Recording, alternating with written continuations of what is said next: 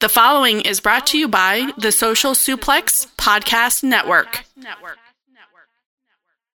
This is Speedball Mike Bailey. You're listening to Keeping It Strong Style.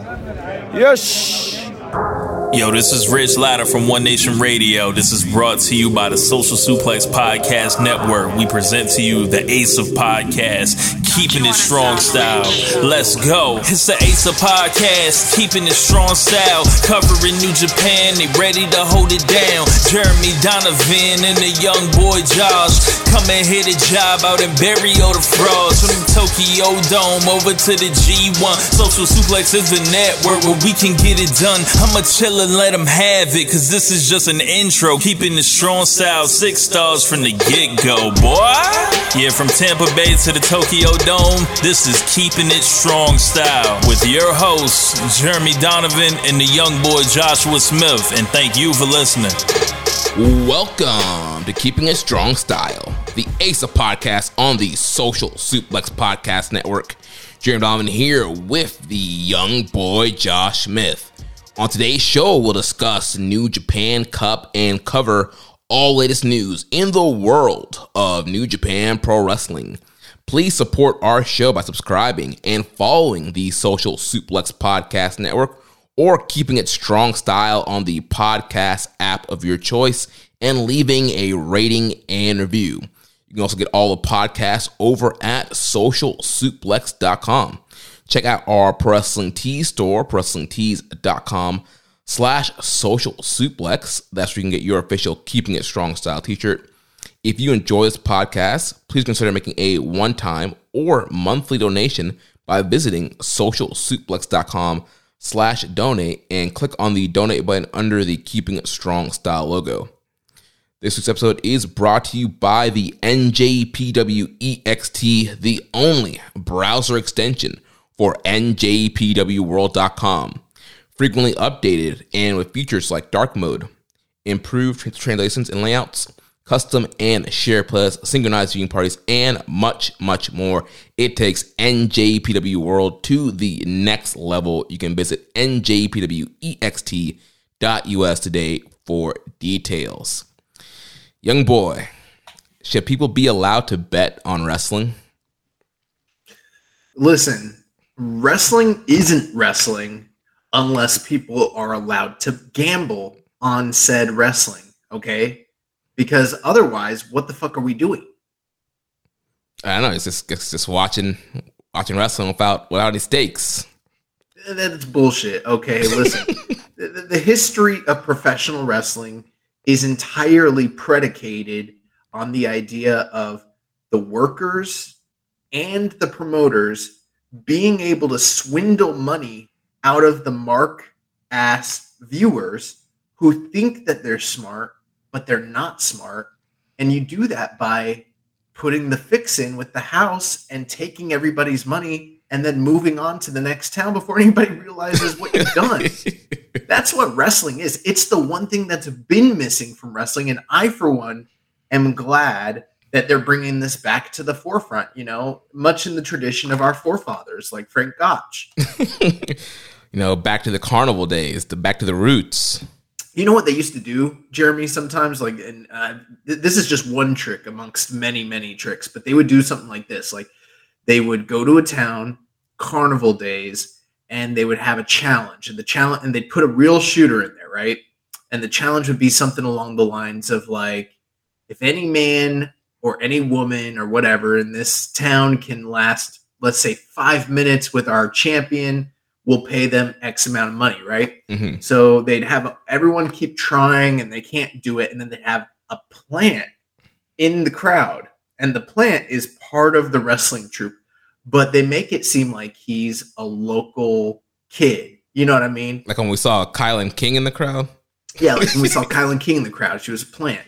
And then what happens is, is after a few people can't do it, they send the kid in there. You know, they, they think he's a no hoper or whatever. Maybe he's really jacked. Who knows? But gets in there, and guess what? He lasts the five minutes. Not only does he last the five minutes, but he puts the champion in trouble towards the, the bottom of the stretch. So after the five minutes is up, the champion basically, you know, is angry, cuts a promo, and said, and you know, they're paying the kid, and as the kid's walking out with his prize money, they say, "Whoa, whoa, whoa, whoa, whoa! Come back here on Wednesday. We're gonna do this again. This time, it's gonna be a real two out of three falls." Blah blah blah. Now everybody's like, "Oh my god!" And then they start gambling, and guess what? Whichever side the the, the people think is, and usually it's the, the the hometown kid. That's where the good odds are. That's where people put the money in. And, and then guess what? The promoters and the wrestlers, and they all think that. By the way, they think that this is a legitimate sporting contest. They like UFC. It's like betting on the UFC is what they think they're doing. hmm And then they turn around and they put huge amounts of money on the champion. And guess why? Because the whole thing's a fix, anyways. It's a work. It's a hippodrome, as it's as it was known back in those days, and they make ha- money hand over fist, and they take all that money. And before anybody wises up to what they did, including the police and the sporting commissions and yada yada, they move on to the next town. Nobody's the wiser, and they would do this all year round. That's what wrestling is. Yeah, I mean, a business uh, full of carnies um, still still is to this day.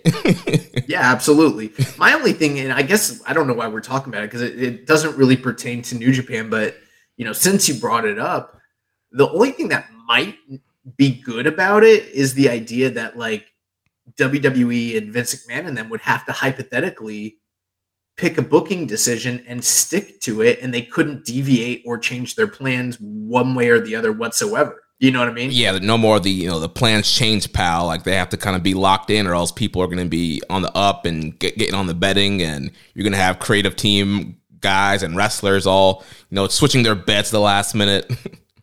but with all of the um you know a there would be leaks no matter what b there would be changes See, there would be fraud like this whole thing just seems rife with uh too many like you know issues i just don't, i think it would fail one way or the other so you know Yeah. Well, enough about uh, betting and what's going on in uh, WWE. Let's talk about uh, New Japan Pro Wrestling. Have this uh, New Japan Cup tournament that's been uh, going on, and uh, we had a question uh, from Rambone Slam Pig, and I want to give a, a big uh, shout out and congrats to Rambone Slam Pig. Got married uh, this past weekend. Uh, Rambones has been supporting this show from the, pretty much the very beginning. So uh, shout out and congrats to on this marriage.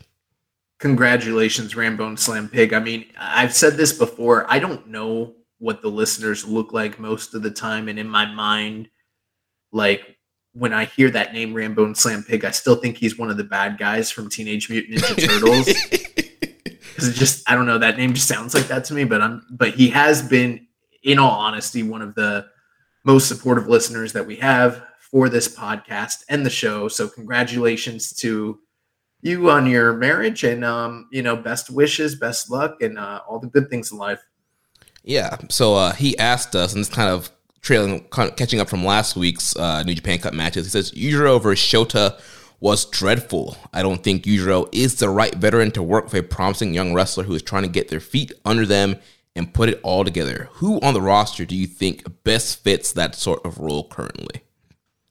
um that's a great question i would probably say probably tomohiro ishii Yeah. Um, I mean, uh, there's some good answers you could definitely throw out there. I mean, I think Will is a guy who elevates almost anybody he works with. But for me, if we're talking about like the aged veteran that can teach the kids and really push them and, and bring out the best in them, I feel like it's still Ishii's like the guy that that fits that role the best. Maybe Nagata. Yeah, I'll say yeah. Ishii Nagata are probably you know number one, two. You can throw in Satoshi Kojima. Um, you can throw I think even Honma at times um, could be that good hand to work with a young guy. Speaking of which, bro, I, I, I'm gonna throw this a little hot. This is off subject, but this is a little hot take. Tomoaki Honma, candidate for most improved in 2023. What? Oh, I'm not joking. You think I'm joking? I'm not joking at all. Have you been watching any of these undercards? no, I've been mainly watching the tournament matches. Honma is he'll never be what he was prior to the injury. But compared to what he was when he first got back, and I know it's been periodic, like he's just been like you know, increasingly getting better and better. I'm at the point now where I feel confident to say Tomoaki Honma is good again. Mm. Tomoaki Honma is good. He's very good. And I think he's a candidate for most improved this year.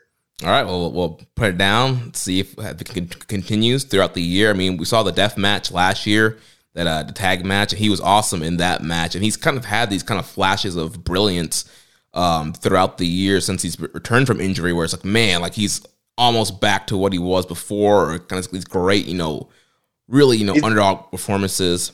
He's doing something. I don't know if he's on the gas or if he's got like an incredible, you know, I don't know what I don't know what the deal is, but he, he's back. this reminds me of uh, the BTE with uh, Lethal and uh, Cody. Dream you on the gas. Dream, you look so good there, brother. You on the gas? Oh man! Uh, also, I think uh, Suzuki is another good guy. That's kind of yeah. uh, age veteran that could really, you know, handle and really teach a young guy in the ring. Here's the thing, and I guess this is the the more pressing thing: who in New Japan isn't a good veteran that can't lead someone to a good match? And I feel like you know Yujiro's on the very short list of individuals who probably fit that that mold. You know what I mean? Mm-hmm. And here's the thing.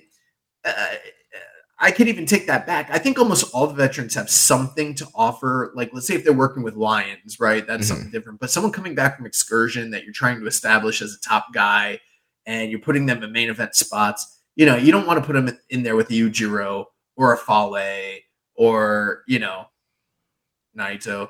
Uh, you know, there's just a, there's certain guys who just, you know, it's not going to work with them. Yeah. Uh, let's move on to uh, some questions here from uh, Def Triangle 720. He says, How do you feel about the tour so far? And how do you feel about it compared to last year?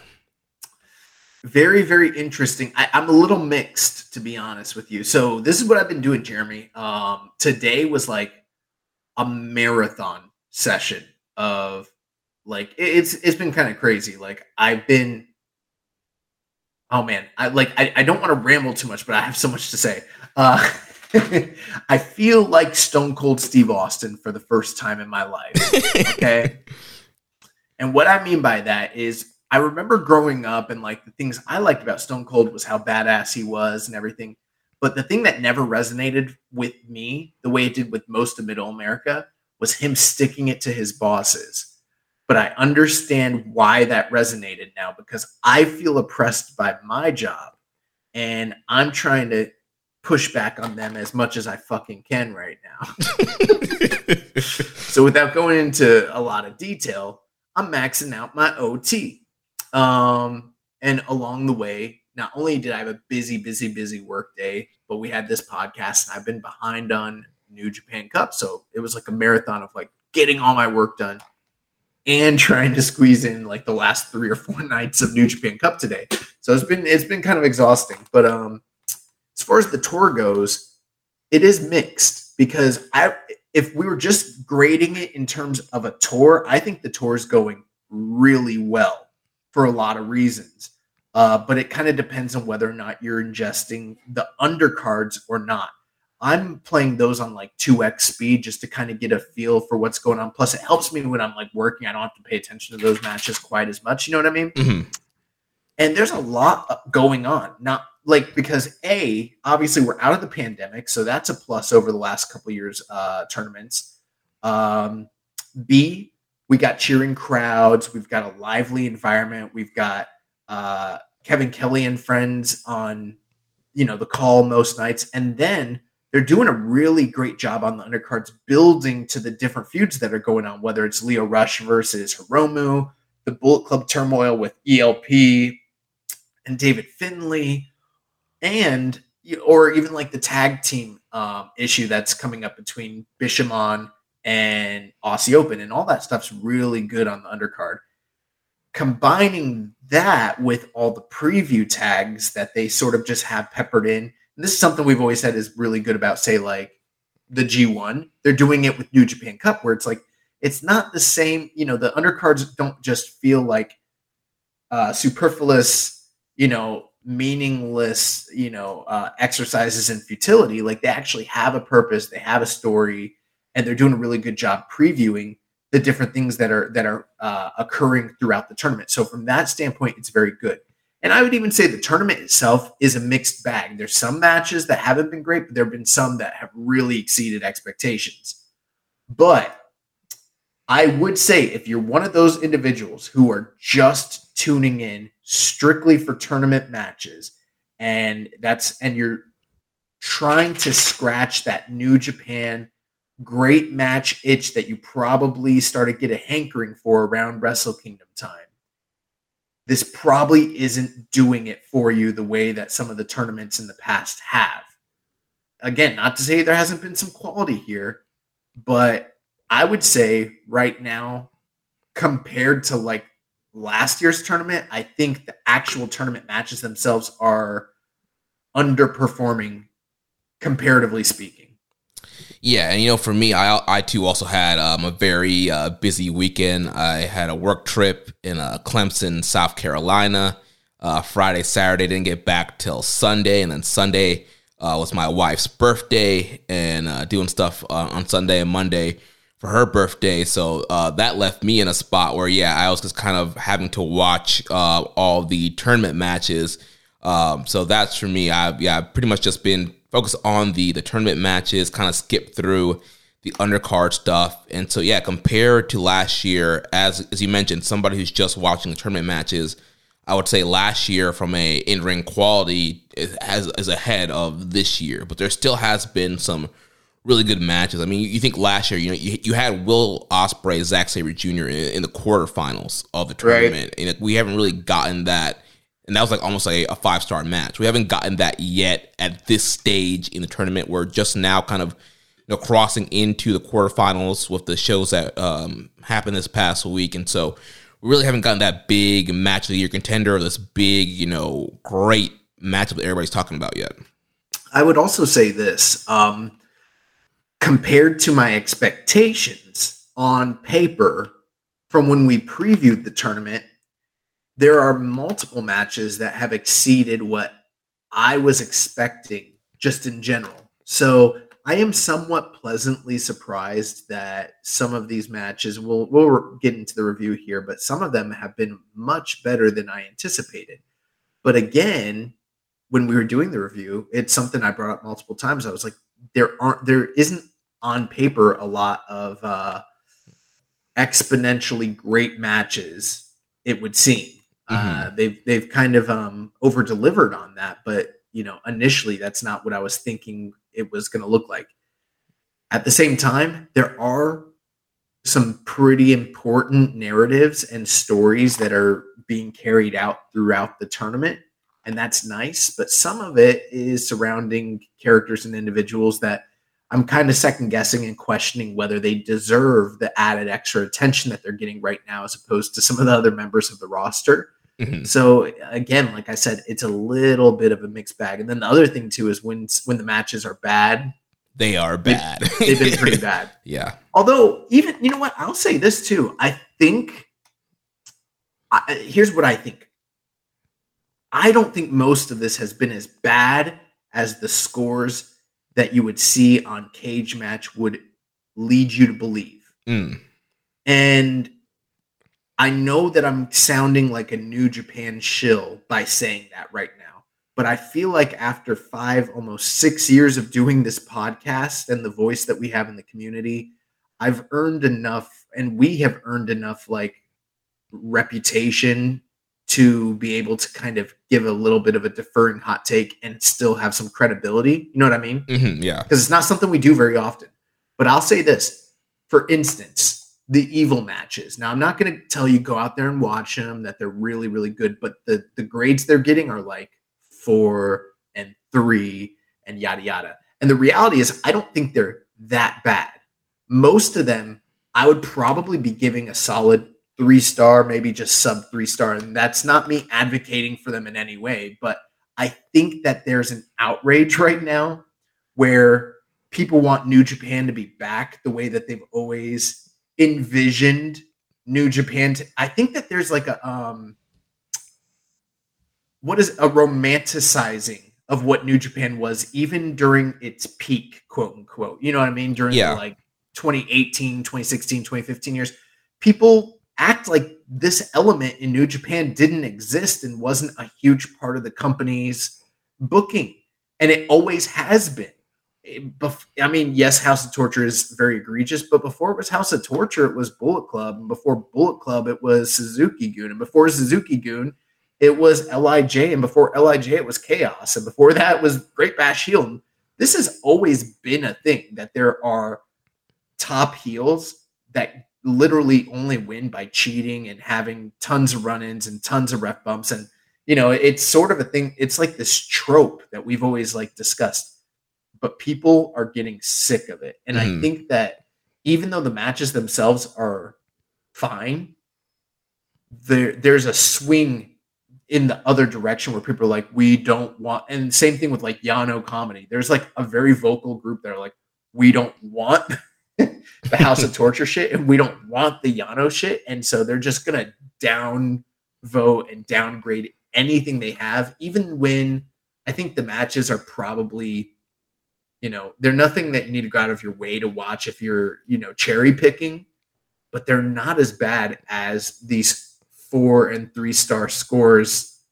Eh, or I'm sorry, like you know the cage match scores, which is like a four is like a two and like a a two is like a one, and I don't think that they've been that bad, honestly.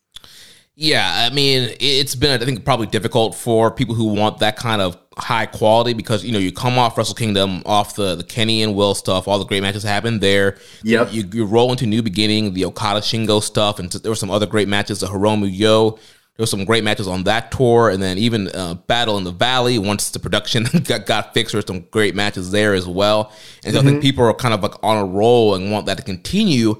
And they're not quite getting that with New Japan Cup, but also too, you got to think back on the, the history of the New Japan Cup. This tournament has not always been about great matches or let's have the most Right. great matches. That that's more of a, a G1 kind of thing. Where the New Japan Cup is more of let let's build somebody, let's create a story, a narrative, let's get the guy, let's put a rocket on somebody and tell the story and build this person up for a potential title match down the line. Yeah, not only does it generally build up uh, new title challengers, it usually creates new storyline elements for the you know second quarter of the year. And you're absolutely right when you say it's not just about you know being this all star tournament the way that the G1 you know round robin climax is. Mhm. Um, but at the same time, you kind of do have to question should it be like if like for instance last year they were almost every you know they had the largest field they ever had.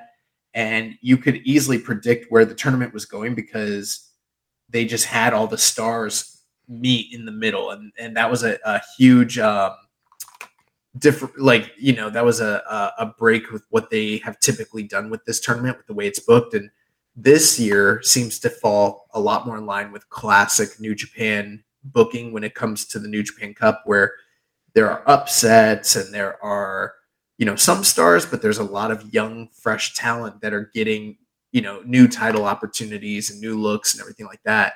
But uh, at the same time, I do think that New Japan is a, in a bit of a transition phase. You know, there's people, including this podcast, but other smart individuals that have been saying for a while now that there is a transitionary period taking place in the company where, and you can see it, we've got new groups, new factions forming, um, dissension amongst groups, people leaving the company, uh, different people moving into uh, different roles within the, the company as well. And so I am wondering if some of these wrestlers that we're used to seeing go at a certain level are not able to necessarily do that or do that as often. And then at the same time, you're bringing in a lot of young, fresh uh, guys from Excursion who haven't quite had those same experiences yet. So there's also a learning curve that way. And so we're we're very much transitioning into a whole new era of New Japan. And I I'm not saying that people need to. I don't want to like discredit their frustration with the company because I think some of that's valid, and mm-hmm. some of the things I'm bringing up are probably uh, things that the company needs to evaluate and try to overcome if they're going to capitalize on this uh, renewed interest in the company coming out of Wrestle Kingdom. But at the same time, it is a, it is a bit of a reality in that like they've got an aging, declining roster and young, fresh faced talent that haven't gone through the same kind of um, you know ring experiences that uh, someone like say Tomohiro Ishii or Hiroshi Tanahashi had. You know, right? Yeah. And, you know, we, we talk. We've been talking about it with you know all the guys that could be featured that are not, like all the LA Dojo guys. Like there's a, a ton of guys that you could easily replace somebody like a, a Yujiro with a Alex Coughlin or a Clark Connors or somebody like that, and easily end up having a, a much better tournament. That's true, but then again, it's uh, it's a cost benefit. You know, it's a you have to weigh the pros and the cons when it comes to something like that. So let's say you do put let's we'll use the the uh, individual that you chose, Alex Coughlin, who we are both very high on. We you know really like the guy a lot, and you put him in there, and he's going to come in for one night to replace Yujiro, and he's going to lose to um, you know, to Shota Umino. That would be a really awesome opportunity for him. But it's one match, and then you have to use him the rest of the tour in undercard tag matches. And I don't know if the benefit of paying for him to come out all the way from America just for him to have one match, one sub 15 minute match with Shota Umino just to eat a loss is going to be beneficial to that level for them. You know what I mean? Yeah, I guess and also yeah, it's uh, you're looking at the, the business versus entertainment side of thing. Yeah, so from an entertainment uh, factor, yes, Coughlin versus Umino would definitely be more entertaining than Umino versus Yujiro. But yeah, from the business side, is it cost effective? Yeah, to fly out some of these LA Dojo guys to have them potentially just lose in the first round and they're in a bunch of undercard tags the rest of the tour. Mm-hmm. Uh, is that worth the cost where where you can just save money, use a guy like Yujiro who's in Japan, he's in the country, he probably has a, a better contract deal than some of these um, LA Dojo guys, and so it's probably a cost saving me- measure there. Right, like we don't know what the we're not privy to their contracts and dates, but it's like you already have Yujiro, you probably have to pay him. Uh, so I mean, you probably have to use him because of that reason as well. So I don't know. I mean, uh, would I love for them to bring in a Gabe Kid or or what have you? Even like Filthy Tom guys? Lawlor. Yeah, Filthy Tom or something, and put them in the tournament. Yeah, but then we would be complaining. I mean, that's why we call them pin eaters. There has to be guys that are in the tournament that are designed to to take the losses early on and can afford to do it. Mm-hmm. But but at the same time, you want those matches to be good at, as well. So it, it's a delicate balancing act, and um, at the end of the day, I did. I mean, yes, there was a lot of flack that was given to Shota Umino for that performance against Yujiro. We reviewed it last week, but I do, I do think he's doing really well in the multi-man matches and on mm-hmm. the undercards, and that's something that he's been excelling at the entire time since he returned. And um, you know, I think it's one of those things again where it's like if you're I don't want to say a casual fan because I don't, I don't know how many people that are tuning in for these types of matches are quote unquote casuals, but mm-hmm. there is a difference between just cherry picking certain tournament matches versus if you're actually watching the product as a whole. Mm-hmm.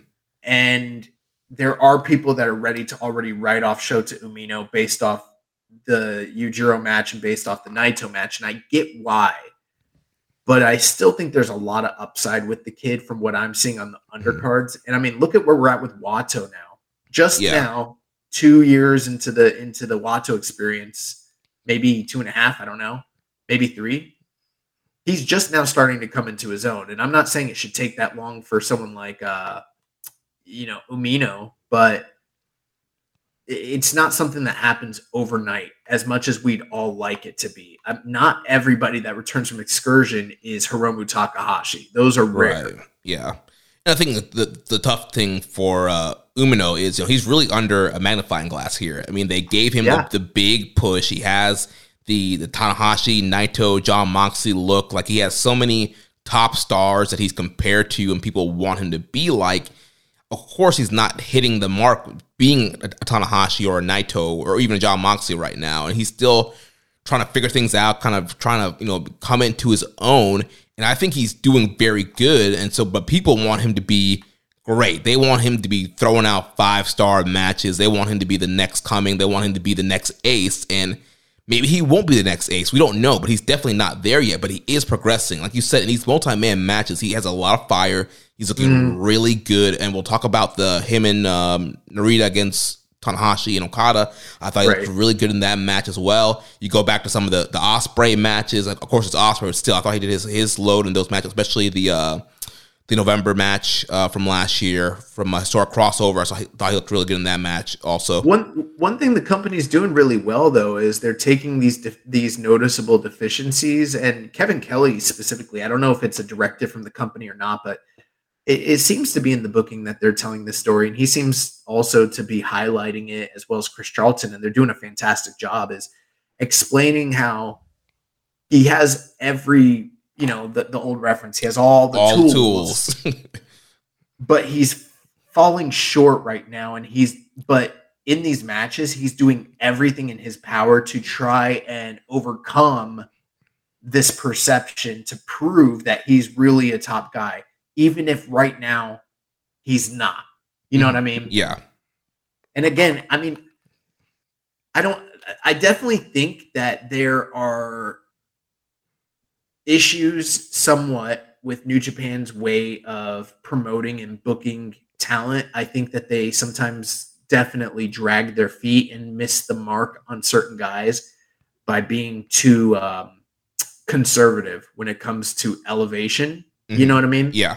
And I think we're seeing a little bit of that already with Narita and Umino, and it makes me a little hesitant for when they're going to bring back other guys that are like Tsuji and Uemura and stuff like that but with that being said, there is precedent in the past. You look at Tanahashi and his trajectory, and I mean, it was always clear that the company had high hopes for him and, and big plans, but he had many a fall and many a stumbling block before he became Hiroshi Tanahashi, living legend, guy that's going to save the universe, the ace of the universe, once in a century talent. Like that's not who he was for many, many many years in this company. Yeah, you know, you know, you watch some of those recommended matches from back in the day, and those crowds were booing him sometimes, depending yeah. on who he was facing. He was not yep. as over as you would think that he was back in the day when he was up and coming. Even in the Wrestle Kingdom 3 feud with Muto, mm-hmm. which probably was his real true coronation, crowd was split. yeah. you know? So, I mean, I don't. I'm not going to sit here and tell you that everything with Shota Umino's for sure going to work out. We don't know, but um, I think that uh, people that are uh, speaking his demise are maybe a little too short sighted. Oh, and yeah. maybe they'll maybe they'll be right, but I mean, I wouldn't take I wouldn't bet on that just yet. Yeah. Uh, so moving on, question from Grunty Dog. This is on commentary this week. It was revealed that Kevin Kelly hates the term banger when referring to a good match. Henare agrees with him, but Jeff Cobb likes the word. Where does keeping it strong style fall in this debate? um, I, I, don't know. I mean, I I saw Kevin kind of um, give his greater explanation on this, and he doesn't necessarily like to adopt terms that just fall into the popular zeitgeist. You know, things that are overused become like too cliche, you know, and he doesn't yeah. want to be a cliche. He doesn't want to sound like everybody else. So that's kind of his reasoning. But we say we say banger on this show pretty often, but I, I don't know. I don't I don't really I've never thought negative one way or the other. I mean, I, honestly, I feel like we borrow pretty liberally from people that influence us and you know different individuals that we listen to when it comes to talking about wrestling and um, you know, just discussing wrestling within certain terminologies. Yeah, yeah, we've used the term lots of times on this show, and I don't know, it's just something that became popular, and you know, you just hear other people say it, you say it, and so yeah, it's just kind of something that's become kind of part of the the modern day, you know, wrestling reviewer lingo. Um, and so yeah, I mean, I have uh, no issues uh, with the word, and but I do understand uh, Kevin Kelly's standpoint on it, and yeah, not kind of wanting to just kind of blend in with the crowd and to kind of uh, stand out. But yeah, I would say uh, uh, keeping a strong style is uh, pro uh, the word banger for uh, describing a good matchup. Uh, next question from the Dark Soldier. He says, I think the best announced duo has been settled. Excalibur and Taz? Nah. Ian Riccaboni and Caprice Coleman? Nah. Michael Cole and Pat McAfee? Nah. It's Kevin Kelly and Jeff Cobb. Would you agree? I learned so much from Cobb on commentary. He's a wise man. I don't know what he's referring to specifically when it comes to Jeff. Um, but I did think Jeff was very good on commentary, which, and I don't want this to sound, um, I don't know what the right word is. I don't want this to sound negative, Mhm. but Jeff has a reputation as not being necessarily the best promo. Yeah. You know what I mean? Yeah, we've mentioned on, on the show before when he cut some of those backstage promos. Right, and sometimes they're they're good, and other times they are kind of missing the mark. But when he was on commentary, he was really incredible. Um, I think he's one of the best commentators they've ever had. Honestly, when it comes to wrestlers making that transition, Mhm. um, much. I mean, I like uh, compared to Henare and um, uh, who was the other one? Uh? Chase Owens. I'm just tired. Yeah. Uh, comp- and I thought Chase was okay too, but compared to Chase and Henare, which I, there was something wrong with Henare's mic. It was like super low. You could barely hear him. I, I don't know if the mic was super low or he was just super low. I don't know. Yeah. I guess if he's not screaming. um, but yeah, uh, Cobb was hilarious. yeah, um, we're used to Chase Owens. I think Chase is great. Like he just has these great like one-liners. But yeah, Cobb I thought really did well and really kind of stood out among this uh, trio of guys that were rotating in and out for uh, this tour. But yeah, Cobb he showed a lot of personality. He was hilarious, and um, you know I think if he kind of leaned in more to this you know commentary personality in some of his promos, I think it would uh, kind of help elevate some of the promos that he, that he does. Well, uh, now let's uh, start talking about uh, this past week's uh, tournament action here. So uh, we're picking up from night three. This was March 8th. On the undercard, we had uh, Shota Umino and Yuto Nakashima defeating the TMDK team of Kosei Fujita and Zack Sabre Jr. Had the Bullet Club team of Chase Owens, David Finlay, El Fantasmo, and Kenta defeating just four guys. Uh, we had a question here from Green Plasma underscore 49. Why is Riley Vigor known as El Fantasmo despite being Canadian and never having wrestled in Mexico? I, I think he was a masked luchador. Uh, yeah, I'm not. I only know him from Rev Pro. I haven't looked in and see what he's done before that. Yeah, he's got a Lucha de Puestas, Puestas uh, record um, where he had a mask. So Oh, well, there we go. yeah, it'd be like it'd be like why is uh I don't know what Sami Zayn's real name is, but Uh, El Generico. it's like why or is he or- why was he known as El Generico when he's Canadian and he's never wrestled in Mexico? to the best of my knowledge, it's like he's El Generico, bro. He's El Fantasma. That's why. yeah. you know what are you talking about? It's wrestling. uh, why why is my nickname the Young Boy? I'm not a young boy. Uh, also, with, with this matchup here, we got kind of the, the first uh, interactions with Bull Club teaming up with David Finlay. Um, ELP does not seem down with uh, Finlay being a part of the group, and there's been a lot of um, you know miscommunications with, between them, and just kind of you know him not really falling in line with what you know Finlay's doing. Yeah, night after night, there's definitely tension. They keep trying to get the team to cohesively come together and do the two sweet, which he's very reticent to do that. Um, there was a moment where one of the nights, Kevin Kelly was able to actually ask El Fantasma what the deal is. And he said that there was an agreement amongst the Bullet Club members that they weren't going to jump Jay White out of the group. They were going to let him ride off into the sunset hmm and then you know Finley came out and jumped him and then now he's part of the Bullet Club and and then uh you know that kind of led Kevin Kelly to be like but he wasn't part of the agreement because he wasn't a member of the Bullet Club so why how are you going to be mad at him for doing that? Which begs the question was there an agreement afoot between, you know, most likely, let's say, Gedo and David Finlay prior to him jumping um, Jay White, or or did they struck a de- did they strike a deal after he made his move on Jay? hmm And uh, you know the and that's kind of the crux of what ELP seems to be bothered by because he's like things are fishy. I don't know what the timeline. He's like you know I don't know. If, it- it's like when um when when you know people are, are dating and then they break up and then they, one of the people finds a new boyfriend and you're like that was or a girlfriend or whatever and you're like that was a little Too quick. a little too quick. I feel like there might have been some overlap there. right. Yeah. And that's kind of what's basically David Finlay is the new boyfriend For Gedo. for Gedo. and it seems like there might be some overlap between David Finlay and Jay White. It's hard to tell, but Mm-hmm. Yeah. that and and ELP's very suspicious about this, and I, I also think he's probably somewhat taken aback and, and angry because you know not only are the ideals of of Bullet Club in question, but he seemed poised to be the next leader, and that you know now is very much in question. Yeah. And even uh, Chase Owens on commentary, he was like, "Yeah, yeah, we had the agreement, but yeah, Finlay's not there. Was not there. He's like, he's like, I don't care. I'm Team Bullet Club. Like, I, I'm, I don't care about you know Civil War. Like, I'm with Dave Finlay because he's Bullet Club because I'm Bullet Club. And so yeah, Chase is you know like in every Civil War, Chase is kind of playing it down the middle, just kind of sticking. That's not true.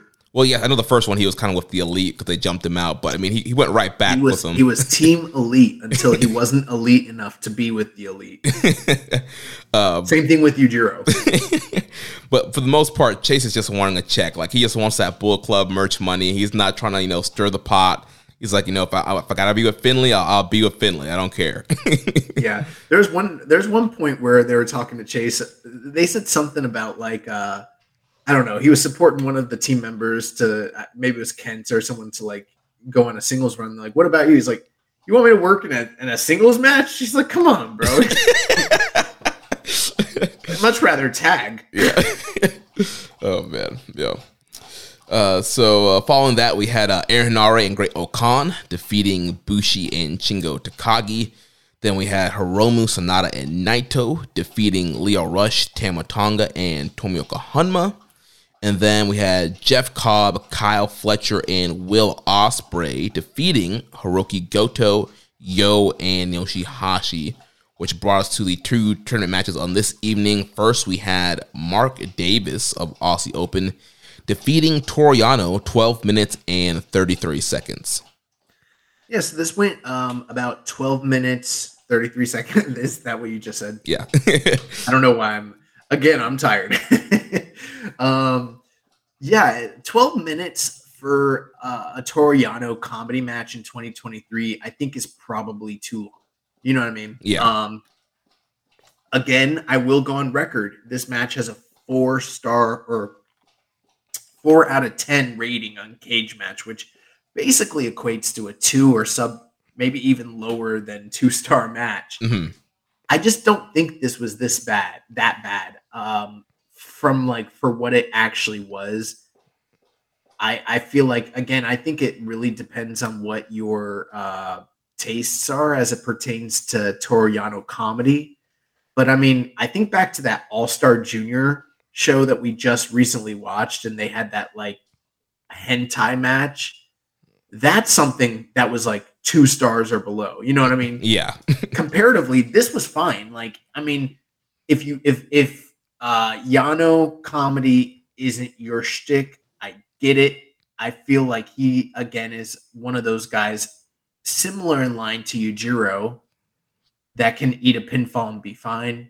Conversely, if you need to use him to set up an upset, he's the the trickster god and he can get away with that. We all kind of know what his matches are going to be. This wasn't like the most I've seen some really, really egregious Yano matches in my time. This was not one of them. I, this was, it wasn't great either. I'm not going to like advocate for it and say you should go out of your way. I definitely think 12 minutes was way too prolonged and probably why there's so much blowback on this. But I got to tell you, Jeremy, I was just glad to see Mark Davis pick up the W because we thought he was going to be slotted in that Chucky T or British Bulldog sort of spot where he gets upset by Yano. And I, am glad that didn't happen here. Yeah, I was pleasantly, pleasantly surprised that Mark Davis got the win here because, yeah, it seemed like, oh, there's no way they're going to do Mark Davis versus Will Ospreay in the next round. So it definitely seemed like, yeah, Yano was going to get the banana peel kind of win. And here, you know, we got all the the, the Yano gimmicks here. He, you know, he tied Davis to the uh, or he tied Fletcher to the guardrails on the outside, and then he was trying to tie Davis up. He was hiding under uh, the ring, so you know, they both to... went under the ring at one point. Mm-hmm.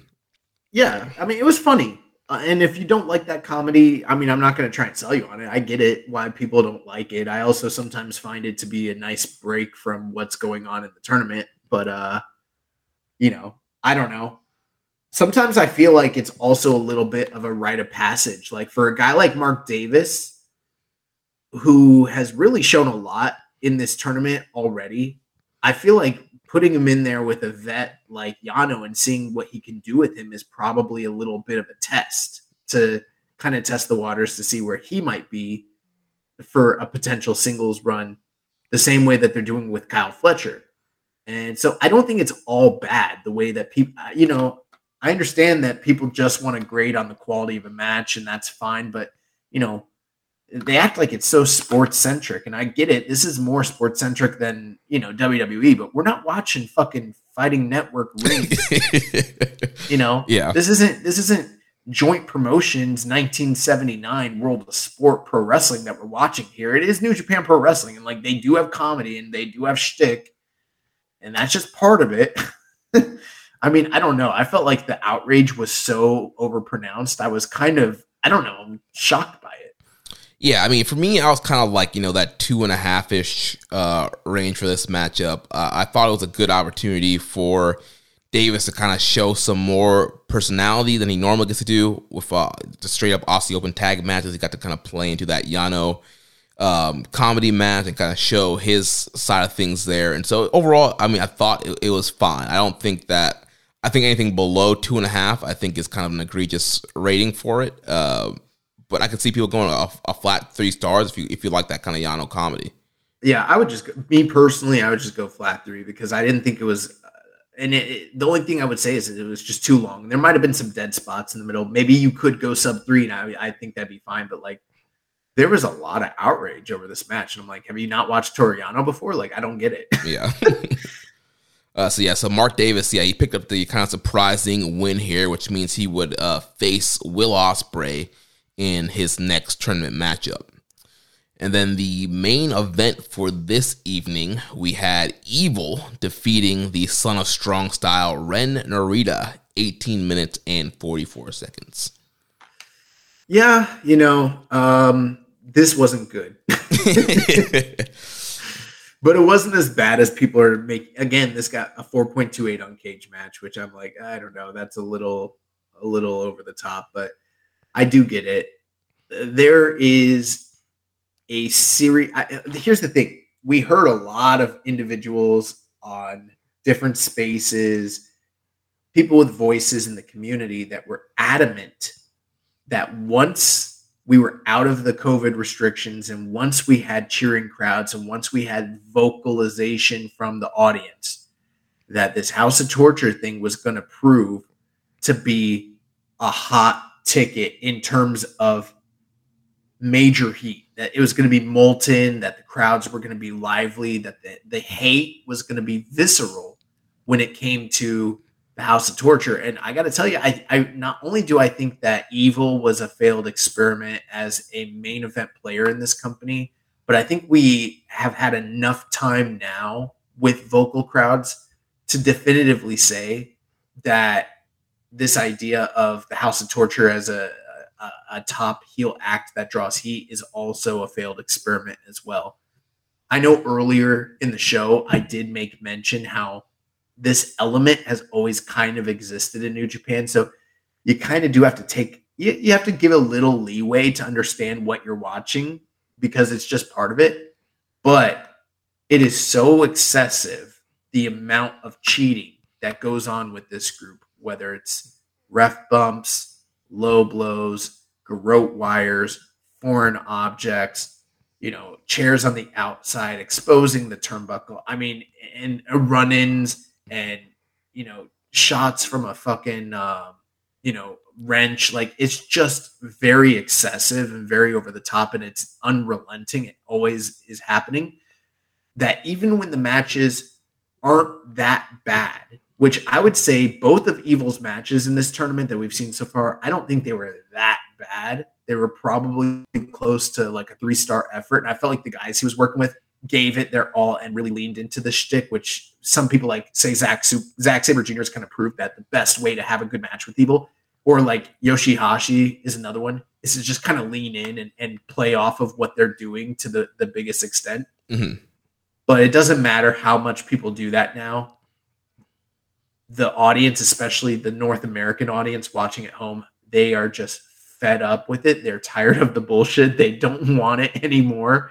And I don't think, and the silence from the crowds tells you that they're not angry about it. They're just completely, mostly indifferent to it whatsoever. The only time they get lively is when, like, at one point, Ren Narita kicked out of a major spot and it seemed like he was about to lose. And they they really reacted for that. But the heat that House of Torture is generating is non-existent for the most part.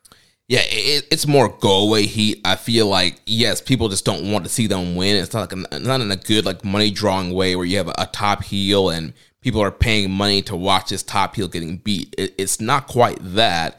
It's people being you know I don't want to watch evil. I don't really want to see him. So a lot of times when evil is in control and the House of Torture shenanigans are happening um, you're, you're not getting a, a ton of crowd reactions. You're not getting a, a ton of boosts or a ton of heat.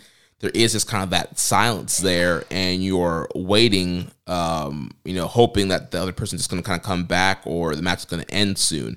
I think that's what we got here um, in this matchup. There were parts of the match where, you know, Evil was in uh, full control of Ren Narita, and you mentioned, the crowd just kind of sitting there, just kind of silent until we got to those uh, near fall spots where um, it seemed like Ren Narita was going to um, kind of out wrestle shenanigans and get the win. Yeah, and so um, yeah, was mentioning yeah these these uh, near falls towards the end here. There's a lot there's a lot of cheating and shenanigans. So of course there's a, a ref bump um, towards the the middle or towards the end of the match here, where then you get Dick Togo jumping in and all of how the Torture coming in and, and, putting the boots to Narita. Evil using a chair, um, you know, the, the, baseball spot, and they do the, the magic killer. Um, and then the ref comes back in, gets a two count, uh, but then he kicks out, and the crowd popped. Then, like you mentioned, the crowd popped for the kick out for that near fall because they thought it was pretty much over there. Then he was able to um, get the rear choke on. Evil accidentally hit Dick Togo, and then Ren avoided everything as evil. Um, but then Evil eventually hit a, a, low blow, mule kick, and then a, a clothesline for a near fall, and then hit the, the everything is evil to uh, get the win here. Yeah, during that point where he gave him the low blow, um, if you notice, like Red Shoes was right there, and he cut and Evil had to push Red Shoes away so that he could, you know, legally quote unquote hit the low blow outside of the referee's view and New Japan's uh, camera crew did a fantastic job here because they kept Red Shoes out of the frame. But, and I, I rewatched this like three times to figure out, I'm like, could he see what he did? And I feel like he had to have. Like he was still so, because by the time they scanned back and it was only a few seconds, he was right there in the vicinity, which like calls into question, like, I don't know, like just from a kayfabe perspective, why aren't you you know, either admonishing or even, um, you know, reprimanding or even threatening to disqualify the guy that just literally put hands on you, pushed you, and then did a low blow, like very blatantly. Like even if you didn't quite see it,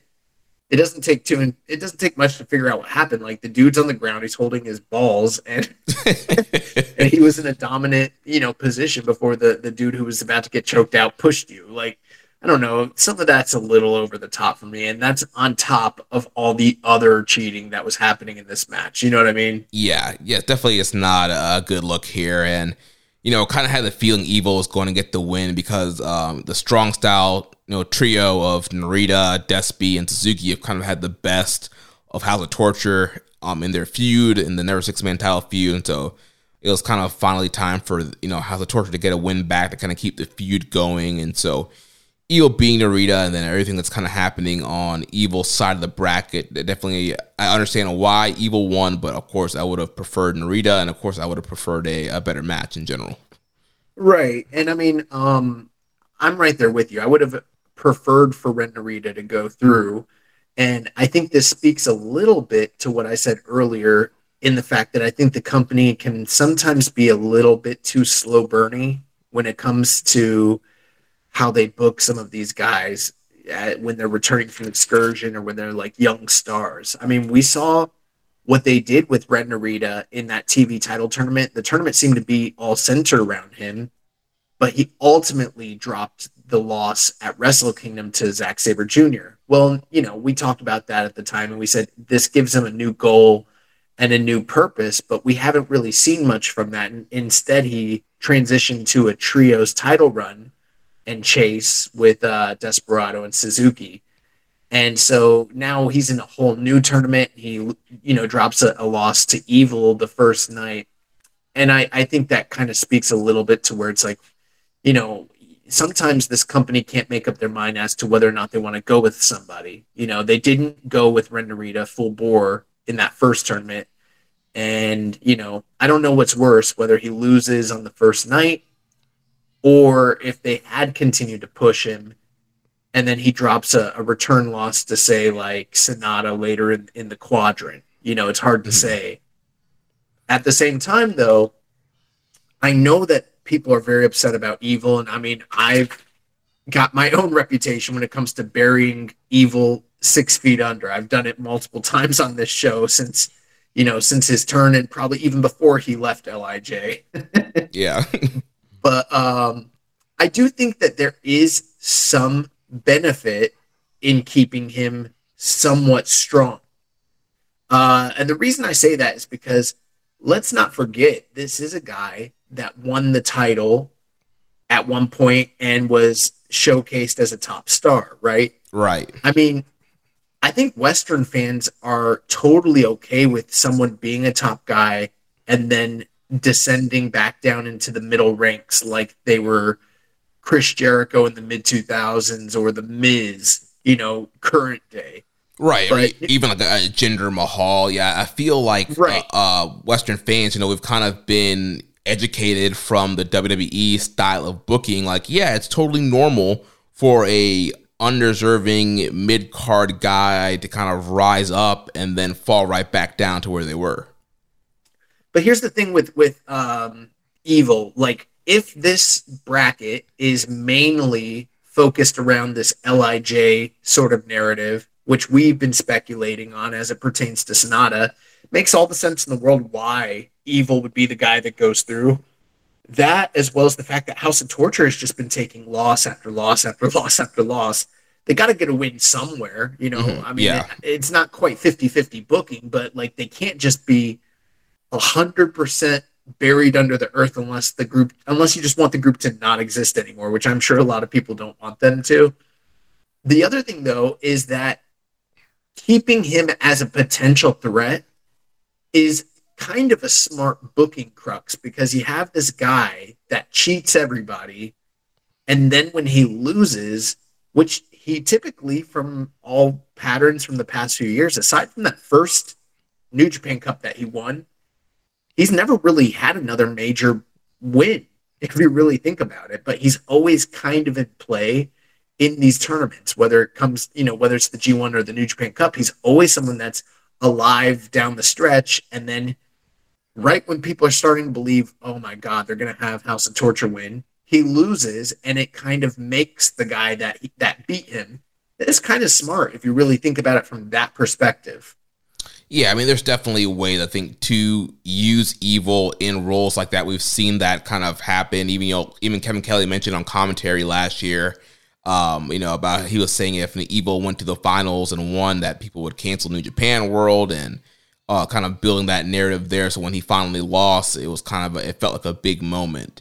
Um, and I think you know we agree that putting the double titles on evil uh, during the pandemic was a bad booking decision, but I think it also hurts the booking when you don't use him in some kind of way. Like, yes, he shouldn't have never been the double champion, but at the end of the day, you you made him the double champion. You know, you look at the history books, he will be a former IWGP heavyweight champion. So I think just to completely beat him over and over again um, is not necessarily the best thing just because of he, him being a former champion. So I do think kind of having him in roles like this where he is he does advance a little bit, it's not always losing. Uh, it, it, makes sense just from a, a previous booking standpoint, um, and it's something you're, you're just gonna have to do because he, he was a former champion. Right. And here's the other thing too is like if you don't want to watch him, you don't have to. I mean, if I had the choice, I wouldn't most likely. yeah. But when the company's giving you blowaway matches in the tournament with guys like you know Tama Tonga and Will Ospreay and Bishamon and um, Aussie Open and you know Shingo and the list kind of goes on and on. There's a lot of great things in this tournament. The fact that there's one guy that's kind of a deterrent, I don't think that that's like time to raise the crisis alarm and be like, oh my god, this company. I mean, like you know Zack Sabre Jr. is still alive in the tournament. Will Ospreay still alive in the tournament. Kent has, you know, been doing well. Actually, he's dead, but uh, you know, th- there's a lot of good things that are happening in the tournament. It's like people are ready to uh, decry the company over one guy that we all kind of already know is a sticky mess. Yeah, I think what's kind of happening here with some of these matches and the tournament overall is kind of something that uh, our friend Rich Kraetsch has been pointing out about AEW Dynamite on the flagship. You know, he talks about when people watch Dynamite, like most of the discourse afterwards is whatever, like the one bad or negative thing that happened on the show. Meanwhile, like the rest of the show, you had all these great, you know, notebook matches, all these great promos, these great angles but then most of the discourse afterwards is that that one bad thing, you know, that that one brandy promo or whatever it is that people are talking about. That I mean, that was a really bad segment. But it's like, yeah, well, there's also like another hour and a half where we had, you know, Kenny versus whoever, or you know, this this great trios match, and people don't really focus in on that. I think that's what's happening here with this tournament. It's like, yeah, we've been having, um, you know, some really great matches with like Shingo and Henare and uh, Ospreay and Davis and Fletcher and Goto. There's been some really, really good hard hitting matches here, but people have been zeroing in on the the Yano and Davis, the Evil and Narita, the, the 30 minute you know Sanada and Kenta match that we'll get to here in, in a minute. People are kind of zoned in on the negative, and I think that's kind of drowning out any of the positive that's been actually happening in this tournament. Yeah, and I mean, and I think that some of the um, criticisms are going to be well i think they're all truthful i just think they're overblown you know what i mean? Right. That that that's, i think there there's an a tendency to i don't like this so i'm going to over exaggerate about how bad it is. You know i also have to wonder hypothetically i know that like i know that there's a lot of other like puroresu companies and stuff but I, I have to wonder, especially for like the Western audience, if the influence from AEW also kind of affects this. You know, like you you sort of brought them up there, and I'm I'm thinking to myself, it's like how many weeks do, do we watch, say, like Dynamite? And I know they've had a few bad episodes here and there the last you know couple months, but for the by and large, they have these classic top to bottom, nothing you know shows that are just filled with bangers. Mm-hmm. You know what I mean? Yeah. And then New Japan does that from time to time, but we also sort of have these other kind of longer running narratives throughout a tour because it's not a weekly episodic show, it's a tour based show. And people, I think, will watch AEW, what they do on a Wednesday night, and they're like, damn, you know, they're they're having like four or five great matches, and then and then you tune in to a show like this, and it's like they got a strong undercard, and then you know, on this particular night, two admittedly bad main event and semi-main event and then it's like you kind of get dissatisfied especially maybe if like you're a newer viewer or even like a long-term viewer who's like over you know these uh kind of gedo booking tendencies yeah but my my only big thing with it is um the tendency of the fan base to pretend as though this didn't always exist. Like it's something new, like it wasn't around for the past decade. right, yeah. when both of these things the, the comedy and you know the the bad you know garbage overbooked russo style booking that has always existed in new japan. And then you know naito you know going out there and having terrible matches in the main event. Let's not pretend like that hasn't been happening for the last five years yeah I, I mean gedo loves for, for, for, for, for every for every naito ospreay match there's a naito suzuki oh man, that that IC title feud. oh man. Uh yeah, but Gedo loves Western booking. So the fact that yeah, you have a bunch of stables, you have, you know, a, a top, you know, cheating faction or a lot of cheating and run-ins, you know, you hear all those rumors during the pandemic of, you know, Gedo and Dick Togo just talking about we need to get heat, brother, let's get more heat. Um, and that's what you know, Gedo likes that kind of Western Memphis, you know, get heat kind of thing. Um, and sometimes it works out, but sometimes it doesn't. Yeah.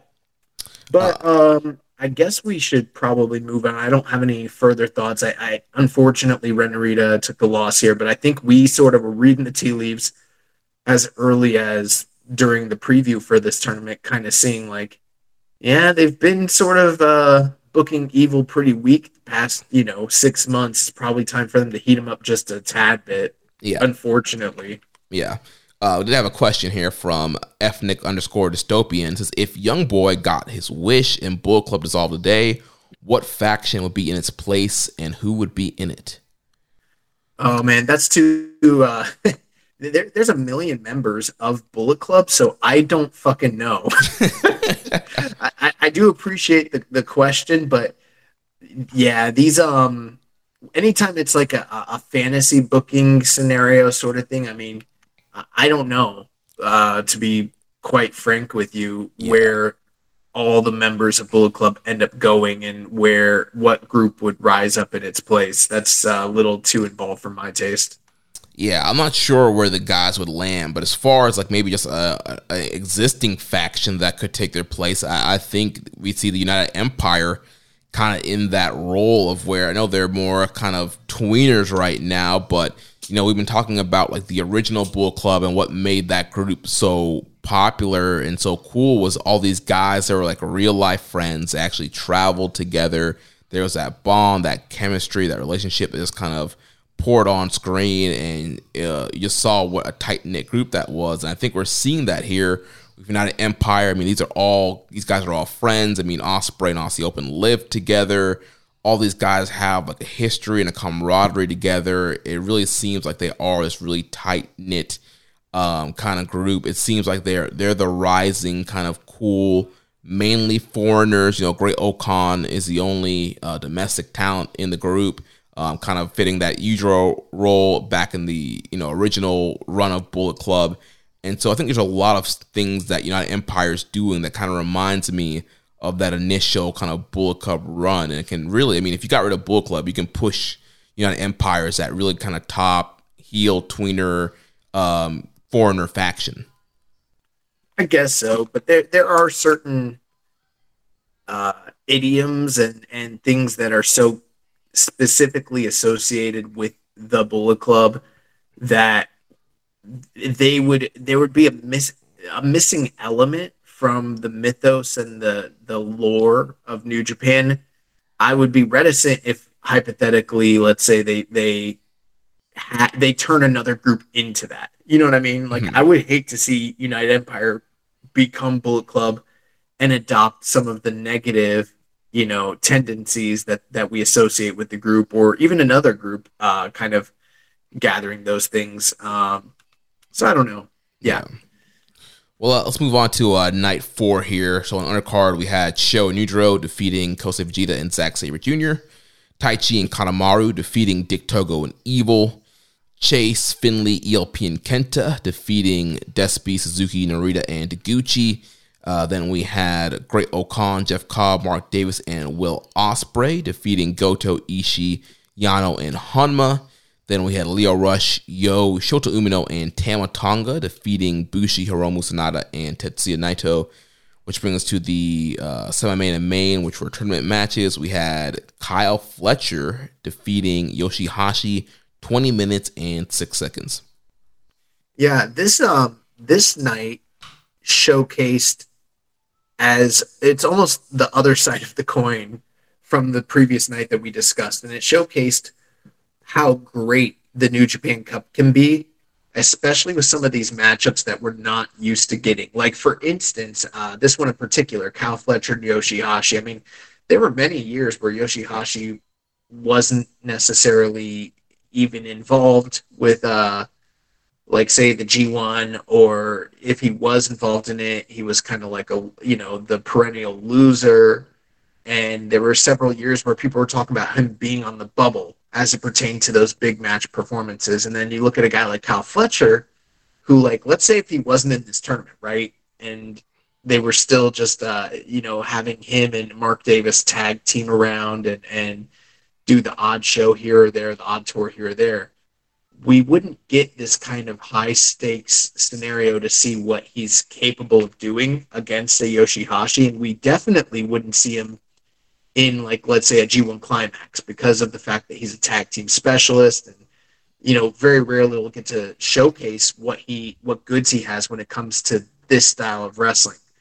And that's the beauty of New Japan Cup is to give certain guys that maybe aren't a good fit right now for the G1 or for like a major title an opportunity to showcase what they have. And that's exactly what Kyle Fletcher and Yoshihashi went out there and they did. And this match was just fantastic. Um, high speed, high athleticism, big moves, big strikes, high risk. Um, yeah, Yoshihashi and Kyle Fletcher, they went out there and they laid it all on the line. And we, we kind of know this about Yoshihashi. If you've been paying attention, I, I know that his demeanor, his looks, and his charisma might sometimes be lacking, but there's just certain matches. I remember the match from uh, G1 this past year. I believe it was with ELP. Like, kind of reminded me of this a little bit, where it's like when Yoshihashi is called upon to go out there and have a a really high level, um, you know, kind of quasi spot fest sort of match with someone that's capable of doing it, like a Kyle Fletcher or you know, like a, a Will Ospreay, Yoshihashi can hang with the best of them. He's almost like a, uh, you know, we've kind of joked in the past about like I remember when he wrestled um, oh God, what's his name? Who's the dude that stole the the protein? Oh, uh, Elgin. he had those matches with Elgin where we're like, these are like video game matches. how much how much how many like big moves and big strikes these guys were spamming and like it's kind of outrageous. That's the kind of match I had with Kyle Fletcher. I loved it. I, I'd probably go I don't know, three and three quarters, maybe even close to four stars. Like this was just excellent match. Yeah, I'm definitely four stars on this match. This was a uh, like you mentioned, very hard hitting, very fast paced matchup. Yoshihashi has really just continued to just be on fire. Um, you know, ever since the pandemic and that, you know, great, you know, never six man title run that he had with Goto and Ishii, and then transferring all that into the the Bishamon run and the, the great matches that him and Goto have been having. Well, all that has really just kind of built up Yoshihashi, giving him this new confidence, this new edge in his matches. And yeah, it's really kind of killed it here with Kyle Fletcher. And like you mentioned, you know, New Japan Cup, a great opportunity for a guy like Kyle Fletcher, who we've seen in singles, you know, opportunities in, in the past, especially when uh, Mark Davis was injured during the pandemic. You know, we saw that great empty arena match with um, Kyle Fletcher and Will Ospreay at Rev Pro, and some other really great, you know, singles matches he had kind of during that pandemic time when uh, Davis was injured. And we know that Tanahashi loves uh, Kyle Fletcher, so it definitely seems like New Japan is interested in seeing kind of what a Kyle Fletcher singles run could potentially look like. And I thought he did an absolutely great job here. You know, there are some guys who are just tag wrestlers and, and don't always really adjust to singles or, um, you know, their singles matches are not as good as their tag matches. But I thought Kyle really, you know, took advantage of the opportunity here. It looked like he belonged in a singles match. You know, he wasn't gassed out or there wasn't kind of any awkward moments in the matchup. And so, yeah, I thought he killed it. Um, you know, towards the end here, things really picked up. Um, after Yoshihashi hit a uh, Canadian destroyer uh, for a near fall, which led to a double down. Then they were trading you know, big forearms back and forth uh, on their knees and just kind of giving each other these these brutal stiff strikes. Um, Fletcher got hit with a super kick. Yoshihashi then hit a second rope Canadian destroyer in a big clothesline for a near fall. Fletcher comes back with a half Nelson suplex. And so they're just kind of going back and forth. Yoshihashi hit a, a brain buster for another really great near fall. Uh, but then eventually uh, Fletcher would come back and hit that uh, jumping tombstone, which I believe he calls the the Aussie arrow to get the win here. Yeah, and I uh, it's kind of similar with the Mark Davis match that we're going to review. I wasn't quite sure what their singles finishers were. Um, not I'm not necessarily like the most uh, knowledgeable fan when it comes to like say Rev Pro and some of the companies that they're used, you know, that they frequent that others might be more familiar with. But uh, yeah, when he he hit that turning uh, tombstone, that was pretty awesome. Very like, you know, reminded me a lot of like the one or uh, I was gonna say one two three, uh, the Dynamite Kid sort mm. of uh, influence. And yeah, yeah, it, it caught me off guard, but it was a great finish to a great match, and it continues to play into the uh, mounting rivalry between Bishamon and the United Empire slash Aussie Open. So Kyle Fletcher picks up the win here, moves on to the next round where he will face uh, Hiroki Goto, the tag team partner of Yoshihashi, another half of the IWGP Heavyweight Tag Team Champions. And um, you know, there's also kind of a, a narrative here that Kyle Fletcher had a 20 minute war with Yoshihashi, and he goes into the second round against Goto, who was fresh faced and hasn't, um, you know, had to fight anybody prior to their match. Yes, right. Yeah, Goto, one of the guys getting a, a first round bye in the tournament. So yeah, definitely a, a, great story element there that we'll talk about in that matchup. Um, and then the the main event here was Aaron Henare getting kind of the the first big upset in this tournament. He defeats Shingo Takagi 20 minutes and 46 seconds. And I might like this match even better than Kyle Fletcher and Yoshihashi. Um, I think it's safe to say this was very likely the best match of Aaron Henare's entire career, or at least singles match of his entire career. And um, I'm really loving how Mark Davis and Will Ospreay came down to ringside to support both of their faction members. It is something that we've discussed where – there all there are all these factions here in New Japan, but they don't always seem to be cohesive or actually, you know, like let's say in the case of Chaos, they don't even really hardly exist anyways. Mm-hmm. Um, but there's this camaraderie and sort of brotherhood with uh, the United Empire, and I think that that's something that really served, like say the Bullet Club in, in some of their early iterations to kind of um, showcase and highlight those you know bonds that the members have. And i think that goes a long way with the audience. I mean aew was literally built in many ways off of the, the supposed bonds or even real life realized bonds between the members of the elite. Uh, so i think that that's something smart that they're doing there. And mark davis and will ospreay were here for aaron henare's match with shingo but boy this was really really really hard hitting. And um, I don't know if there's a better person in New Japan than Shingo to pair up with someone like Aaron Henare to not only have this style of match, but also to give Aaron Henare the space to showcase what he's capable of doing with this new offense that he's been building over the past couple of years. Yeah, and also too to your point about United Empire kind of supporting each other. You had uh, Jeff Cobb on commentary this night on the English mm, side. Yeah. Great-O-Khan was on the Japanese commentary. Um, so you really just kind of are full support from these guys out here on the ringside. Uh, but yeah, the, the hard hitting nature, uh, Shingo was a perfect guy to face off here against Henare.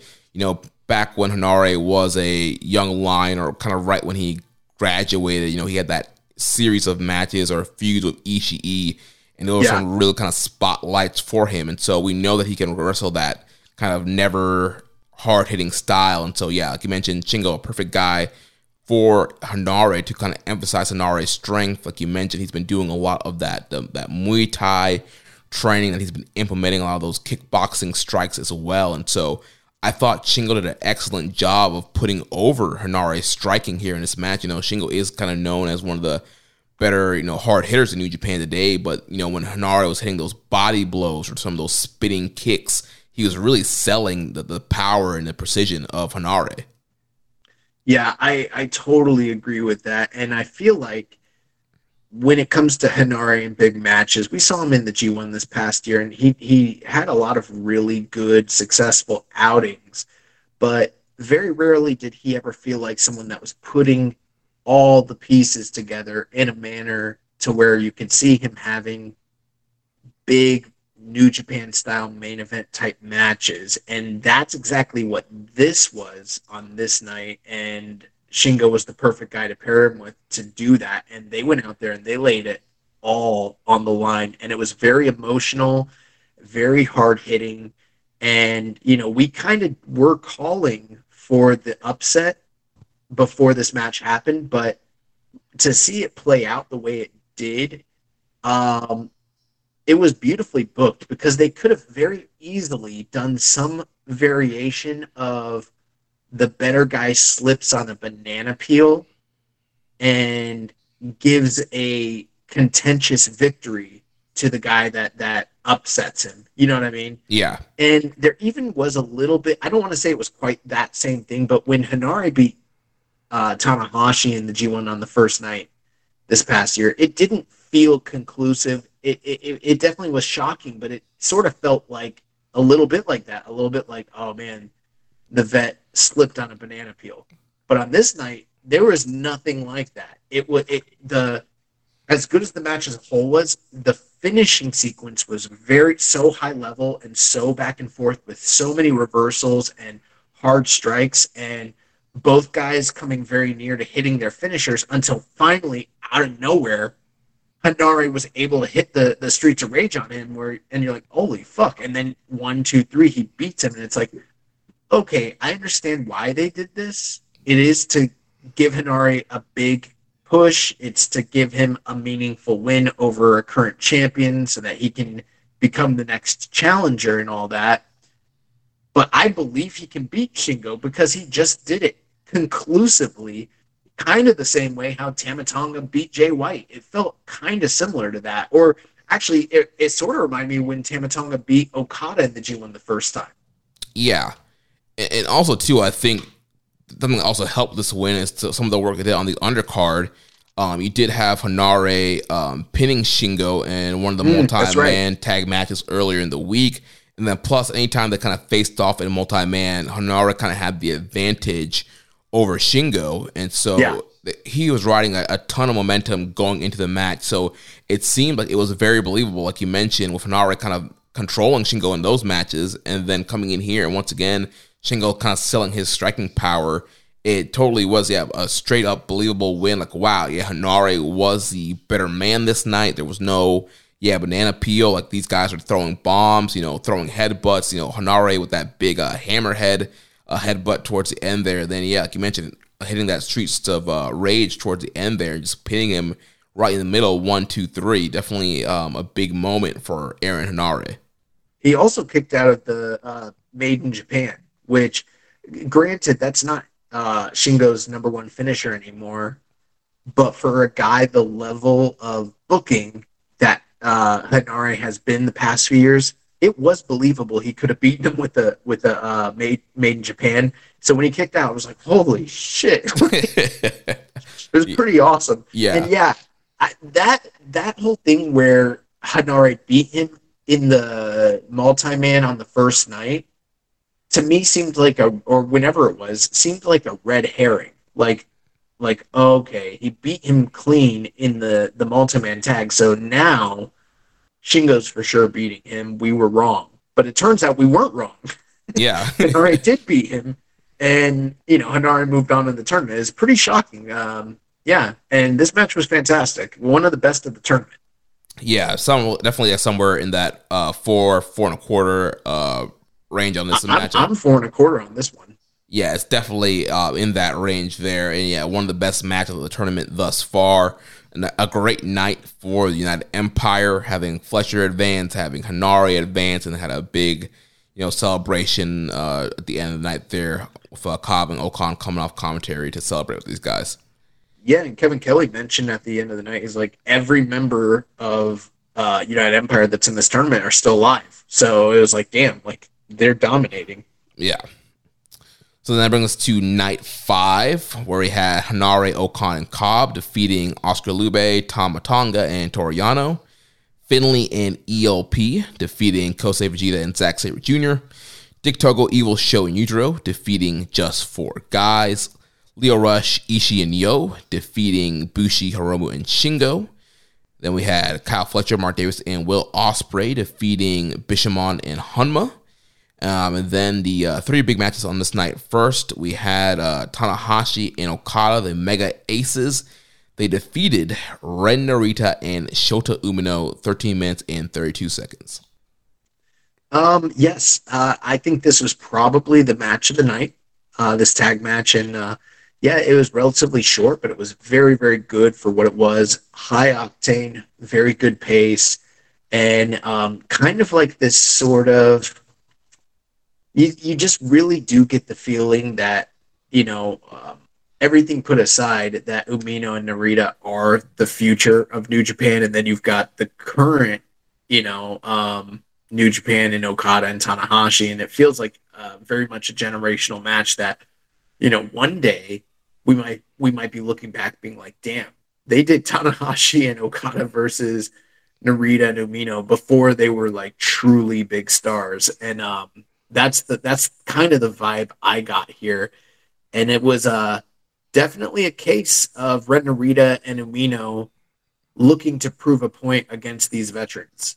Yeah, they they kind of jumped at the bell and were, were brawling with Okada and Tanahashi, and you know Umino and Narita coming from the same dojo class. These guys have teamed and faced each other several times when they were young lions, so they had great chemistry here. And yeah, they were really taking it to uh, Tanahashi and Okada in the beginning of the match. You know, really cutting off the ring and knocking uh, Tanahashi off the apron several times, and you know, really t- going toe to toe with these guys until um, you know we kind of got to the end. We got a, a similar kind of layout to the uh, Kiyomiya match here, where you know Kiyomiya he got his big offense in, but at the end of the day, Okada you know flipped the switch and put an end to him. We got the same thing here towards the end. You know Umino and Arita here they were throwing out a lot of their big moves and were in control for a while, but then yeah, Okada once again he hit that switch when he was in there um, with Ren Narita, and he just killed him with a rainmaker. Um, and then that led uh, Okada and Tanahashi to do a, a double team on Umino, that, that that elbow drop, high fly flow combo. Um, and then uh, Okada hit a second Rainmaker on Narita to get the win. Yeah, which by the way, I don't know why we didn't mention it last week, but I love the idea of both of those guys coming off the top rope, hitting their trademark stuff on somebody. Like to me, uh, that's a finish. Yeah, they that, that they could have if Tanahashi was a legal man. Yeah, that that would have been a great way to end the match. Yeah. So yeah, so it was a fun tag match, and I, again, I think it's going to be like you said, one of those maybe not hidden gem, but kind of special matches where it's like maybe ten years from now, you're like, oh man, I can't believe they actually like ran this on this like undercard of a New Japan Cup. Yeah. Um, so then after that, we had second round matchup in New Japan Cup. We had Tetsuya Naito defeating the crown jewel Chase Owens, 18 minutes and seven seconds. Yeah. Um, again, this is uh, looking at the scores here. This was a night where the top two matches got pretty abysmal cage match ratings. I think uh, Naito and Chase Owens sitting at 5.81, Sanada and Kenta sitting at 4.61. And um, I, I, thought Naito and Chase Owens was pretty good for what it was. Um, honestly, I didn't think it was like blow away. I definitely think from what we've seen so far, and there's no reason for me to at this point. There's never been any reason for me to think otherwise. I do think there that there's a ceiling on the level of match that Chase Owens is capable of delivering. Like he's an incredible hand He's incredibly smooth, very smart worker, so competent in many, many different ways. But when it comes to hitting that next gear of emotion and getting people invested into the story, there seems to be some sort of disconnect. But with that being said, even though I definitely think that Naito seemed to be, you know, pretty uh pretty much um you know resigned to having essentially like a, a road to level undercard style match the last five or six minutes of this match are fantastic uh, and the big moment being where these guys are fighting on the ropes in the corner and chase owens hits a fucking second rope styles clash for near fall 17 minutes into the match. Like that got me off of my chair. And then hitting the C trigger and you know really all throughout the match teasing the package pile driver, which we know, you know, it's sort of like uh Fale's um bad bad luck fall or Grenade, you know, uh, yeah. or even um oh god what's what's wrong with me? Why am i forgetting the wrestling why am i forgetting the wrestlers names tonight? Uh makabe has the king kong knee drop. And Oh, those yeah. moves it doesn't matter that those guys aren't slotted at the top. They have this one ace in the hole. If they hit it you're done. And that's kind of what the package pile driver is. If chase owens hits you with that it's night night. Doesn't matter if you're kazuchika okada or not. And they teased that quite a bit and he was never able to catch it. But had he been able to he might have been able to put naito away um, and i also liked that naito hit him with the uh, the running destino and he kicked out of it kind of creating the illusion i mean there are definitely guys that he could have hit that on and or even just chase owens in general it- under different circumstances not in a high profile uh, tournament match if he hit a running destino he could have still easily pinned someone the caliber of Chase Owens. But on this night, Chase Owens had to dig a little bit deeper, kick out of that, and and I like that aspect of the story. So yeah, I'm, I'm not sure about these these scores. I think they're a little overblown, but um, you know, the the match was a little bit long in the tooth, but I, I thought it was pretty good for what it was. Yeah, I mean, it, it was a fine match. I think probably most people's issues are, you know, it- it's Chase Owens, a guy who's typically kind of booked as a low kind of mid card guy in there with uh, a Tetsuya Naito. And yes, we've seen Chase beat guys like Tanahashi with, with the package pile driver, but it's not a, a very uh, common thing. And so this was a very competitive back and forth match with a you know top star main eventer a lower mid card Bullet Club guy. I'm sure that's kind of probably most people's issues. But if you kind of throw out the window, it was kind of a very good back and forth matchup here, especially the closing stretch that you mentioned, which we saw Chase hitting that that top rope, that second rope uh, Styles clash for a great near fall. Um, and then Naito ends up pulling up the win with a, a victory roll. So then he didn't even hit the Destino to beat him. So it, Naito did a uh, you know really good job of making it super competitive and kind of making it look like he just kind of squeaked by Chase. Right. And um, you know, uh, this was was this Naito's second match at the tournament or first match? I can't recall. This was his second match. He beat ELP in the first round. Right, and he beat him with the same roll up, right? Yeah, Okay, I, I I figured that that's what it was, but I just I didn't want to misspeak and, and talk about how he's been beating people with the roll up and he only had one match, and I sound like an idiot. Uh, but yeah, so I mean, there there's a narrative at play that he's defeating people in this tournament with this roll up, and it's the same one that he used last year in the tournament when he was facing different people. Most notably, he beat Okada with that move. So uh, it's definitely sort of a running theme throughout it. But you know, my, my whole thing is like I get it. I understand if people are I, I just think that people complain to complain. I'm like, I get it. Chase Owens, he's a low level guy. People don't like him, but it's like we're gonna watch Naito and Okada or Naito and Tanahashi for the millionth time. You know, like I, I welcome the fresh matchups personally. yeah. So then, uh, Plus, plus, we're smart fans. We know what the fucking New Japan Cup is. You know what I mean? Like, it's not the G1. yeah. Uh, so then, uh, main event was Sanada defeating Kenta, twenty nine minutes and twelve seconds. All right, now this is a match that I think was actually bad. and he, okay, actually, let me take that back. For what it, for for these two guys going out there and having a competent wrestling match, they're definitely capable of it, and they definitely did that. It's just there's so much gaga in between the actual wrestling that I don't need at any point to see Sanada and Kenta in 2023 go out there and push up against the G1 climax time limit. You know what I mean? Right, yeah. This match was way too long. There's a, lot of stuff kind of happening here that made this match not great. And again, it's kind of what we've been talking about with these Kenta matches where parts of the match you you get that, you know, 02, 03 Noah Kenta where he's doing all these hard slaps and crazy combos and then you get the 2023 Kenta where it's the, the cheating, the ref bumps, the you know the speed walking, like you get all that mixed in. Then you have a guy like Sanada who you know he just came off a, a great performance with Taichi, but I think this match proved the point of what we've been saying about Sanada from day one of this show is that he wrestles to the level of the guy that he's in there with. So he was in yeah. there with Taichi and he had this hard hitting banger because Taichi kind of made him.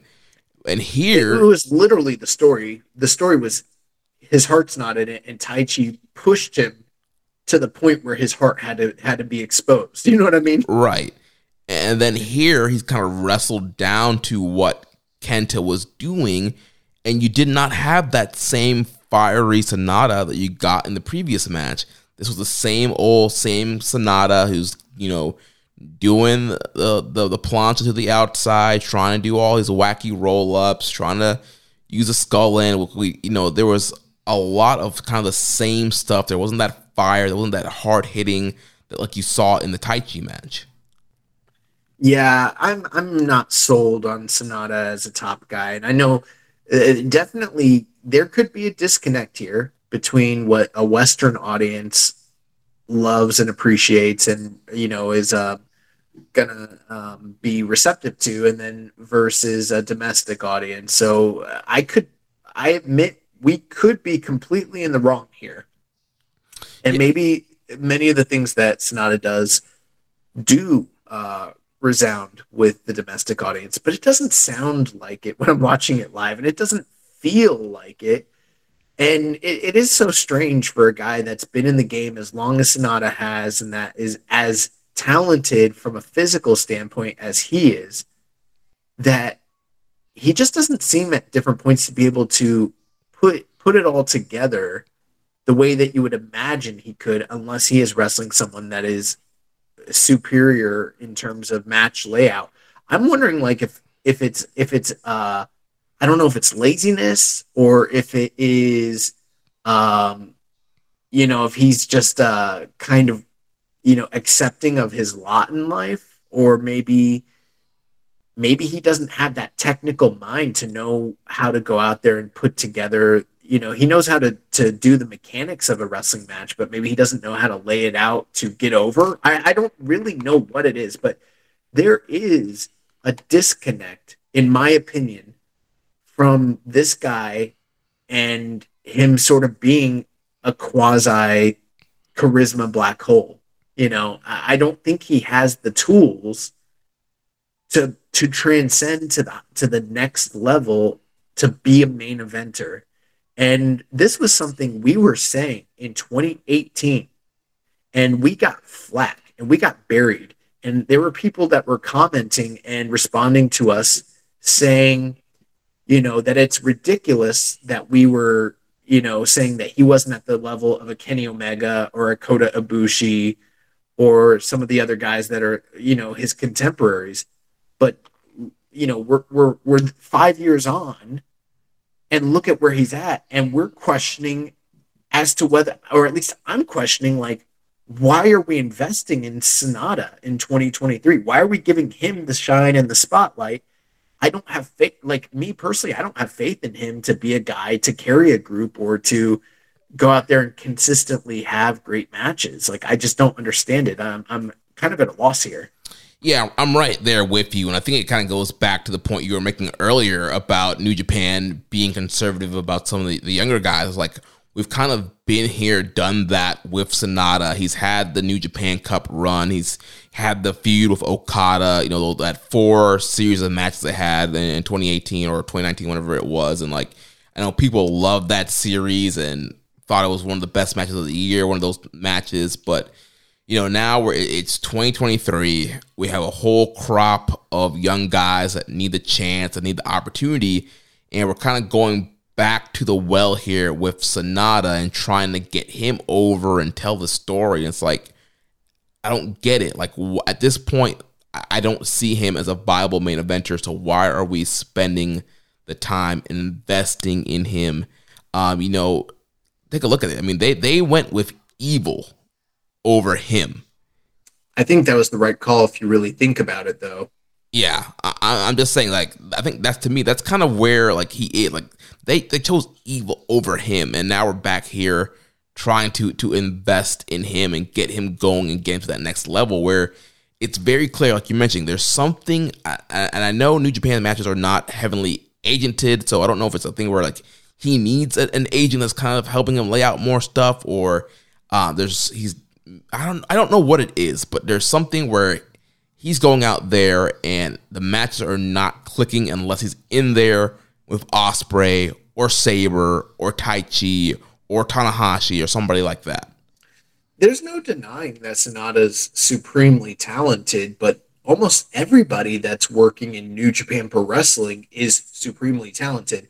And there are levels to the game, and he's not on the level, unfortunately, of the top echelon of workers. And there is a house style that requires that level of innovation and care and excitement, and it just isn't there with with uh was gonna say Jay White uh, with Sanada. You know what I mean? Yeah. And uh, it, it's it is mind boggling that we're doing this LIJ story, and from a narrative standpoint, it makes sense. I mean, I am interested to see where it's going, but when I and if they had to do this match, I don't know why it couldn't have gone the way several other matches in the tournament went, where it's sub 20 minutes or Reddit. I mean, bro, we went almost 30. This is one of the longest matches in the tournament. And that's another thing Sanada is very much known for is having long, arduous matches. And it's like, why? Why do there's no reason. There's no reason for me to sit through 30 minute Sanada match. Now, I will say this. It's probably the only positive thing I will say. 4.61, that's probably too high or I'm sorry, too low. Uh, to me, this was probably a solid three star match. But do you really want to be watching Sanada and Kenta for 29 minutes have a three star classic? like, no. no. Uh, it was just too slow, too methodical, and, and just lacking in any real fire or heat or passion. Like, I don't know. And Sanada's, I don't know. The other thing too is like you kind of compare this run, right? Where the, the, the, tournament's about Sanada, and let's compare and contrast that to Evil when Evil was uh turning heel. Like, sure, Evil's matches were great, but like you're like, damn, he's going out there and doing something different every night. He's brutalizing people, he's cheating, something's happening. And uh, David Finlay's kind of captured a little bit of that same say on the other side of the bracket. You got Dave Finlay, and I know he's only had the one match, and we're gonna see another one here soon, but it's like okay, there's something going on with him. But like with Sanada, it's like all right, he's just a loser who happens to be winning. Nothing has changed. Yeah, like at all. After the Taichi match, it, it, seemed like okay, maybe something is happening, and there maybe there's more to this story. But then you had, you had the multi mans, and like it was kind of a regular old LIJ multi mans. There was no real tension between him and Naito or LIJ, and then you get to this match. It was like you know it's kind of same old, same old Sanada. Like eh, based off this match, you wouldn't know that they were they were telling a, a story here. Yeah, all it tells me is that I believe a lot more in Taichi than I do in, in Sanada at this point. Yeah. And you know, this match had a lot of shenanigans. You know, Sanada or Kenta, you know, taping up Sanada in the Paradise Lock. There's several ref bumps um, towards the end here. Um, Kenta pushed Sanada into the ref. He hit a low blow, and then he got the strong title and uh, going to hit Sanada with it, and Sanada kicked it in his face, and then he hit that uh, Blade Runner DDT thing and got the win. And then we had some uh, questions here. Uh, first from the Dark Soldier says, "You guys laughed at me, ignored me, told me that Sanada wouldn't make it far, and now he's in the quarterfinal. Who's laughing now?" Did we say that? I don't. I don't think we said that. Did we say that? I I, I think we, we kind of just dismissed Sanada. At least we we didn't want to see Sanada uh, make it far. I don't. Did we not like speculate that he could easily be in the finals? Just based on the just based on the story that they were telling with him, I don't know. Maybe, but I know I, was, I remember I was not super high on him, and I did not want to see him go far in tournament. I don't recall. I honestly don't recall. I feel like I was booking out either him or ELP to be in the top final four for that quadrant. So I don't know. Um, but I will say this nothing about what they're doing with Sanada is inspiring any confidence in me that they're making the right decision regardless.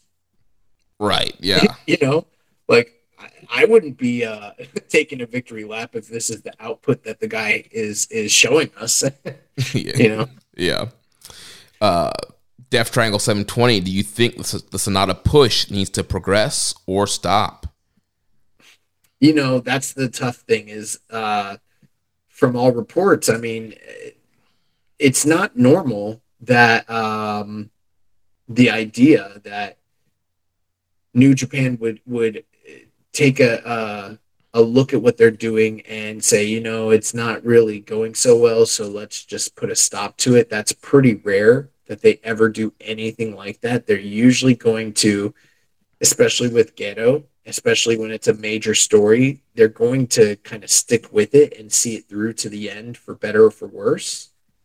So, regardless of whether whether I think they shouldn't or should be doing it or should or should continue it, is kind of irrelevant at this point because they're to give it at least a, a, chance, you know? Yeah. So, yeah, they'll, they'll, probably keep going with it. I mean, again, I think we've kind of made our opinions known that if we had the book, we would not be pushing Sanada right now, but they're they're kind of already going that way. And I think we got to see, you know, the old let it play out and see, kind of see where it ends up going th- that's the real question. I'm not a, I'm not offended that Sanada's winning matches. You know, after going through a long, pronounced dry spell where he's on the losing end, that was interesting. You know, it's very interesting that he's taking losses. Now he's in this tournament and he's getting victories. And with this victory, it sets him up to be on a collision course with Tetsuya Naito. And these guys have been having, uh, especially after this night, during the undercard started having a lot more tension with one another. We've seen this before. I mean, this is not anything new. Maybe to new viewers it would be, but we've seen when these two guys compete against one another in the G1 and when they're teaming together, uh, there's all sorts of dissension leading up to their their interpromotion or interfactional matches. So we've we've seen the song and dance but it is going to be interesting if there is any sort of deviation or pivot as it pertains to Sanada remaining a viable member of LIJ. What happens if he beats Naito? So, um, as much as we're complaining about the quality of this match, the the forthcoming match with him and Naito, and if he gets past Naito, probably Evil, those become very very interesting scenarios. Right. That then the kind of the story picks up there. And I think yeah, people are really excited to kind of see what's going to happen with Naito and Sanada. That that's going to be a match in Korakuen Hall uh, this week, so I think it should be a, a sold out hot crowd for that match, and hopefully that that really kind of kicks up whatever the story is here. Yeah, and I mean, I'm at this point, Jeremy, where it's like you know, it, it's not 2016 anymore. It's not 2017. We're not at the point where when the company is doing something iffy, we say, hey, Gedo's earned our trust, you know, without question. Give him the time and space. Let's see what he's got cooking. Yeah. In 2023, I don't think that way about his his booking anymore. Now I look at it with a side eye and I'm like, I guess we'll see. because yeah. there's been some misses. And I just don't have faith in Sanada. Even as interesting as some of that sounds, I'm like, do I think that they're going to pull the trigger and tell a long term long term story that's going to be satisfying and fulfilling with this guy. And I just don't see it. So I'll let him. I'll let him do it. I'm gonna keep. I mean, we're not gonna. We're not gonna cancel the podcast over or anything like that. Yeah. But I'm also kind of like, I don't know, bro. Sanada is a top guy. Like, what what the fuck are we doing? Why? Like, Yeah. why? I don't get it. Um, question here from OK OK eight ninety: Has Taichi already played his part in the Sanada storyline, or will we see him encourage Sanada again? That's been the only thing that I've truly found interesting and, and entertaining about this whole entire story is when the match they had and the fallout from it, where he seemed to be able to encourage and inspire Sanada to look into himself and, and find the courage to to be his own man, you know? hmm So maybe they'll continue with it, but uh I'd like for them to bring Sanada into just four guys and then they jump him out real quick. like that time when um Jim the Nam- Jim the Anvil Neidhart thought he was joining DX Yeah. and they jumped his ass out. I hope they do that to Sanada. Yeah, I mean, I, again, I think yeah, the, the Naito match, I think should answer some questions on kind of what's happening next. And yeah, maybe the thing where yeah, he beats Naito, then he's like, yeah, I, I no longer want to be under Naito, and that leads to him teaming with just four guys or doing something with Taichi maybe. Um, so yeah, I guess we'll we'll see. I'll have to wait and see what happens. Well, it's a big match, and I guess we'll we'll talk about it here in a little bit. But yeah, yeah, So then uh, moving on to night six, we had Narita and Oiwa defeating Oscar Leube and Honma, uh, Umino and Nakashima uh, defeating Vegeta and Sabre, Owens, Finlay, ELP, and Kenta defeating Just Four Guys, Great-O-Khan, Jeff Cobb, Mark Davis, and Will Ospreay defeating House of Torture, Bushi, Hiromu Sanada, Shingo, and Naito defeating Lio Rush, Ishii, Yano, Yo, and Yoshihashi. And then our tournament matches, second round action, we had the never open weight champion Tama Tonga defeating Aaron Henare 16 minutes and 34 seconds. yeah, we had Jeff Cobb on commentary this night as well, I believe, and um, Yeah. he did a, another uh, great job, and I, I really enjoyed having him there to call Aaron Henare's match against Tama Tonga. Um, Tama's a guy who, like, he's been on the tour, he's been having, you know, undercard matches, and they've mostly been pertaining to the preview for his tournament matches, but I haven't gotten a strong feel for any you know, a direct potential challenger for the Never title right now. So I find that kind of interesting. But um, you know, they they they talked about how if Henare had beaten him here, he might potentially have a claim for a Never title shot. Obviously, that didn't happen. But I thought this match was very good, very strong. Not in the same league as Henare and Shingo was from a few nights prior, but Henare had a very short turnaround before his second round cup match against uh, a fresh Tama Tonga. And uh, the match was very, very good. What I loved the most, though, is down the stretch, Aaron Henare was uh, looking pretty dominant and was preparing to uh, hit the streets of rage Tam- on Tama Tonga. And as they were falling into it, Tama was able to counter mid-air out of the streets of rage into a gun stun. And then, you know, as a, you know, uh, sort of just discombobulated. Henare's just standing there, like Tama Tonga stands up, hits him with the second one for good measure, and puts his ass away. Like a really cool finish. Yeah, the finish was awesome. I, I popped for that. Yeah, that gun stun reversal. Uh, but yeah, I thought Henare looked really great in this matchup. Again, it was, it was another hard hitting uh, matchup here. I would say probably the only negative here for me was the the full Nelson spot. So you know, um, Henare's been using the, the full Nelson. He calls it the, the Ultima. It's something he beats Young Lions with. But he had it here on uh, Tama, and you know the refs doing the whole you know arm raise gimmick here. So you know he raises Tama's arm one time, it drops. Raises it a second time, it drops. Raises it a third time, and it drops. Nothing happens, and Tama kind of fires up and breaks out of the full Nelson, which they even kind of brought up on commentary. Like, why didn't Marty Asami call the match after the third arm drop? And I don't know if it was something where, you know, Tama just kind of botched and didn't stop his arm from going down fast enough or what the deal was. But that, that was a little clunky there into why they didn't why that wasn't a ref stoppage, but they were able to kind of get out of that and led to the finish that we were just talked about. But that spot was a little bit weird. Yeah, spot was a little bit weird, but um, you know, it was pretty at the same time still exciting to see him apply. Uh, what is that move called? The Ultima. Yeah, he applied the Ultima, and I mean, I I sort of thought like, oh wow, like like they're really going with this guy, you know? Yeah, and you know they had a great thing on commentary because you know the previous match with Shingo, he had Shingo in the Ultima, and instead of keeping it on, he switched and tried to do the uh, Streets of Rage. And Cobb was saying on commentary, we told Henare, don't let go of that Ultima. Like you're strong, you got it in, nobody's gonna break out. Don't let go of it. So with that commentary, I thought, oh, maybe this is know he's gonna keep the Ultima locked in, and that's how he's gonna win.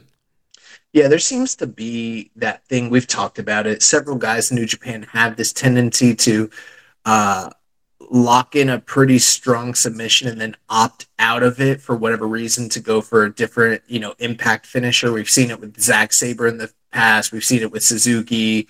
Uh, we've seen it with Sanada. So this is not really a new tendency. This is just another guy in a long line of individuals who do this for whatever reason. But uh, I'd kind of like to see Henare's Ultima face off with um, the Hurt Lock from uh, Bobby Lashley. See who's got the stronger full Nelson finish. You can throw in uh, Chris Masters in there with the Master Lock.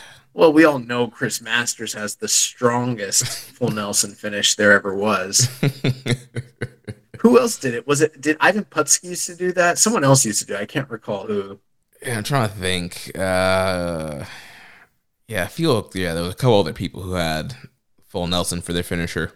We, we need Henare to start doing uh, Ultima challenges in the middle of the ring, in the middle of the show. You know? Yeah, call, bring out a young lion and be like, you know, I'll, I'll give you X amount of yen if you can you can break out the Ultima. Bro, he should challenge Shingo to a Ultima challenge match, and the match is literally if you can break out of the Ultima, you keep your title. Dude, that'd be hilarious. And then he wins. yeah. oh man. Uh, so yeah, so great stuff here. Tama Tonga uh, getting the win, but Nare looked great in defeat here. Yeah, Nare looked good in defeat. He moves on. He, his stock has been risen quite a bit in this uh, tournament. Tama Tonga looks like an established champion, uh, picking up the win. But uh, we're kind of at a point where I don't know um, who his next challenger is going to be, but maybe it's going to be the winner of this match. Potentially, we'll see. Yeah, so then the main event was Hiroki Goto defeating Kyle Fletcher 20 minutes and 43 seconds. And and this match was um not necessarily in my opinion quite at the same level as Fletcher's previous match with uh, Yoshihashi, but it was pretty close. And um, while I felt this match was a little bit slower in the early goings, it really picked up down the the tail end stretch, and we saw some pretty crazy stuff. I mean, Kyle Fletcher did a, um, you know, basically a, a moonsault off the top rope to the outside on Hiroki Goto, which we've seen, you know, d- different people use that move in the past. Kenny Omega, Kota Ibushi, uh, you know, Hangman Adam Page, but I think Kyle Fletcher's taller than all of them. He's billed at six four. I don't know if that's legit, but I feel like it is. And that's pretty big for a guy his size to be hitting, you know, Hiroki Goto with a standing moonsault to the outside off the top rope. Like that's kind of nuts. Yeah. Um and Goto was uh doing some cool stuff in this match too. He busted out that uh, second rope sunset flip from the top that he usually doesn't do much more often, but busted I mean, that, that was out. a code red, right? Yeah, code red off the top. Yeah. Yeah, that was incredible. There was a lot down going down the, the last few minutes of the match. They hit a lot of incredible, believable near falls, huge lariats, uh, super kicks. Um, like we mentioned, that uh, code red spot.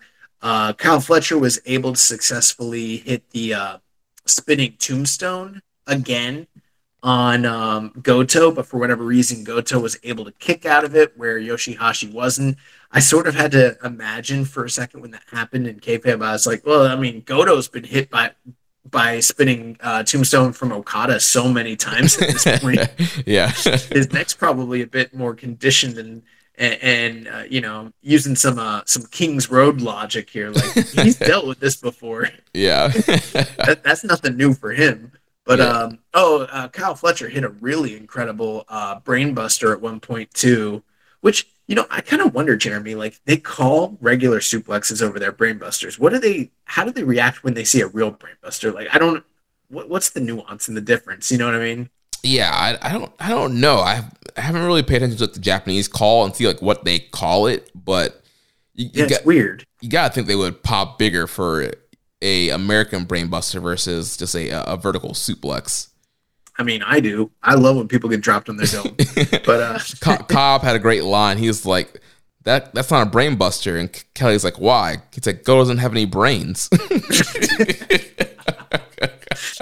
yeah, there's one point where Cobb, someone got caught in a submission and they went to the ropes. I think it was during the Tamatonga Hanari match, and he's like, he he went to the ropes. He's like, that's kind of weak, you know. He's like, Kevin Kelly's like, this is pro wrestling. He's like, yeah, but I feel like I as champion would never use the ropes to get out of a submission. That just makes you look weak. yeah, And then like uh, Kevin Kelly's like, all right, all right, Jeff, I'm gonna remember that the next time you're wrestling and you go to the ropes.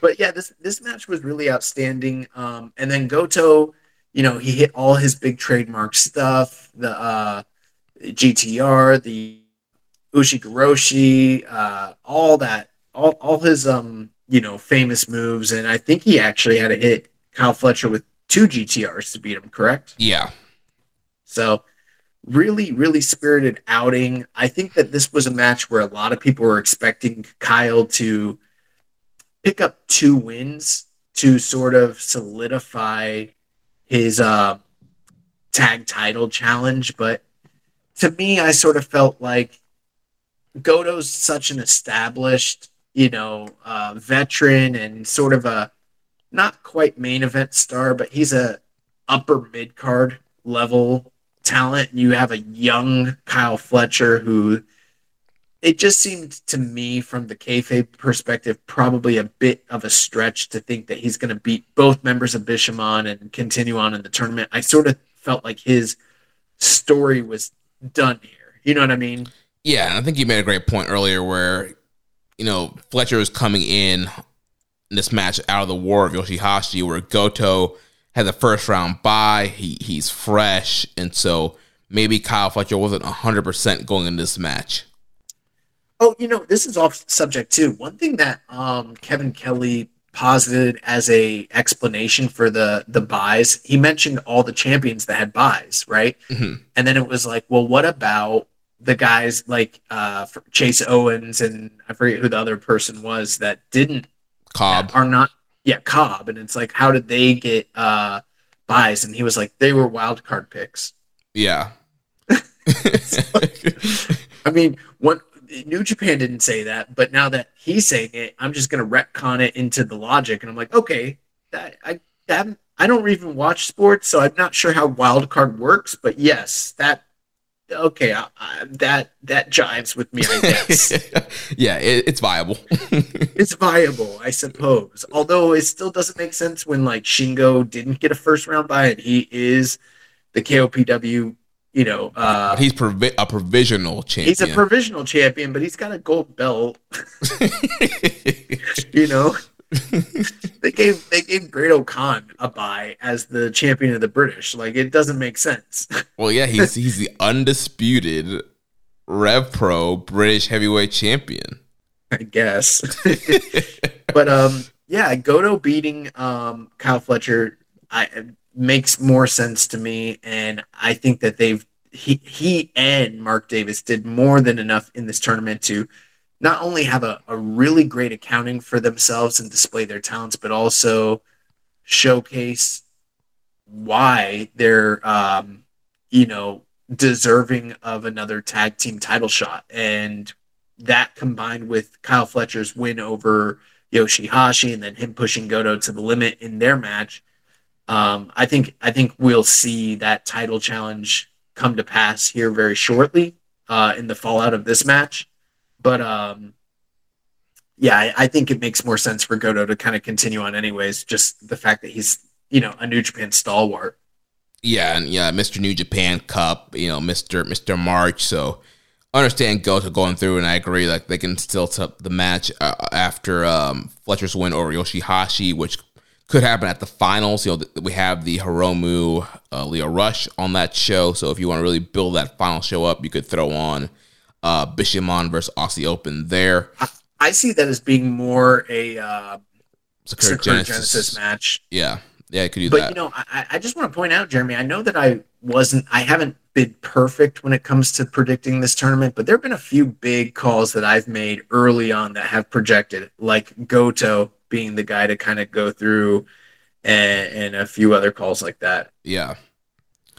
Uh, we had a question here from Reddit user uh, CPT88 Kirk.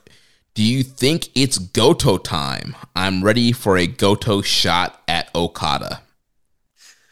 Well, I've lived through. it's just that, like, okay, granted, when you watch a match like this, right, and you hear so many people that hand wave and dismiss Goto as being the Dolph Ziggler of New Japan and this, you know, guy that can't get the job done and the perennial loser, I, I get all that. But when you see what he's still capable of doing when it comes to in between those ropes and in that ring, he's so talented, man. Like he's still, and we forget that sometimes. I mean, he's every bit, in my opinion, I think he's every bit the same level of, of in ring talent as a Tomohiro Ishii or Shingo Takagi. I, I don't think he's that far off from those guys. Uh, There's definitely something missing that doesn't that doesn't allow him to get to those other levels, but it's not the actual in ring work. He's so fucking good when he needs to be. And Mhm. that's what he was here with Kyle Fletcher. But if I if I'm gonna sit here and tell you that they shouldn't be pushing Sanada in 2023, I, I just don't know that after eight times challenging unsuccessfully for the IWGP title, and you know the last one being against Okada many many years ago, that it's time for them to go to that well once again. Like the, the deal here is this if you're gonna have Goto challenge for the title, A, he probably shouldn't be a tag team champion. B, you really gotta heat him up and C, he has to win. There's no point in doing another Goto title challenge if he's gonna lose again, unless they just want to set the all time failed IWGP title shot, you know, record. yeah, that would be uh, pretty rough for Goto to eat a, another yeah, championship loss like that. So Which I think he actually owns the record, but it would just be cementing know, it. broadening it even further. Yeah. Uh, another question here from OK OK 890. Do you think both Aussie Open guys have a future as singles guys in New Japan down the line? Well, we're going to talk about the Mark Davis match uh, here in a moment. I, I don't know necessarily if they both have futures as singles guys in New Japan uh, solely like apart from the tag team, but it's viable. It's definitely something they could do if they wanted to. Yeah, I think there is more upside in running with Kyle Fletcher as a singles guy. I mean, Mark Davis did great. We'll talk about the Ospreay match, but as far as a, a young guy, great size, great build, good looks, athletic, like hard hitting, fast pace, he can do flying. Like he's a guy that I think it makes it can make sense to invest in in a singles run, kind of like you know sometimes with Killer Elite Squad, you know you would do something with either Archer or Davey Boy Smith at times. So I think you can keep Aussie Open together, but I think you could also push Kyle Fletcher when they are not challenging for the tag titles. Well, I mean, I don't even know long term if they're going to stay with New Japan or if they're going to go somewhere else because uh, keep in mind, as far as we know currently, they're not even signed to the brand. So you have to kind of keep that into consideration. And since their whole career has uh, success has mainly been predicated on them being a tag team, I don't see them breaking up and going singles unless they have some sort of really major personal fallout that you know doesn't allow them to continue to work together or um, they're going to need to be signed because they're going to need some sort of certain um, assurances from a company, whether it be New Japan or WWE or AEW or something, that they're, you know, that their uh, legacy or not legacy. What what's the word? I don't know what the word is. I'm tired. That basically that they that their lively that's the word that their livelihoods um, have a certain level of insurance because once you split up, for the most part, there's no putting the genie back in the bottle. You know, Right, yeah. but I definitely think that both guys have the goods in almost every aspect of wrestling. Personally, I think they both could be top single stars or utility players in whatever manner you want to use them. But um, you know, it's one of those things. They're going to need to be signed. Like, there's no point in them breaking up and shooting their their gimmick in the foot if they're not under contract somewhere. Right, yeah. That that could be detrimental to their careers if yeah, they potentially split and then New Japan's like, I know we're not we don't want to use you guys anymore. Then yeah, you kind of hurt that Aussie Open brand, like you mentioned, they just can't come back together and continue with what they were doing. I, I I mean, the Rock and Roll Express did, but not everybody's the Rock and Roll Express. yeah. Well, let's move on to uh, night seven here. The last night we'll uh, review before we do the previews for what's coming this week.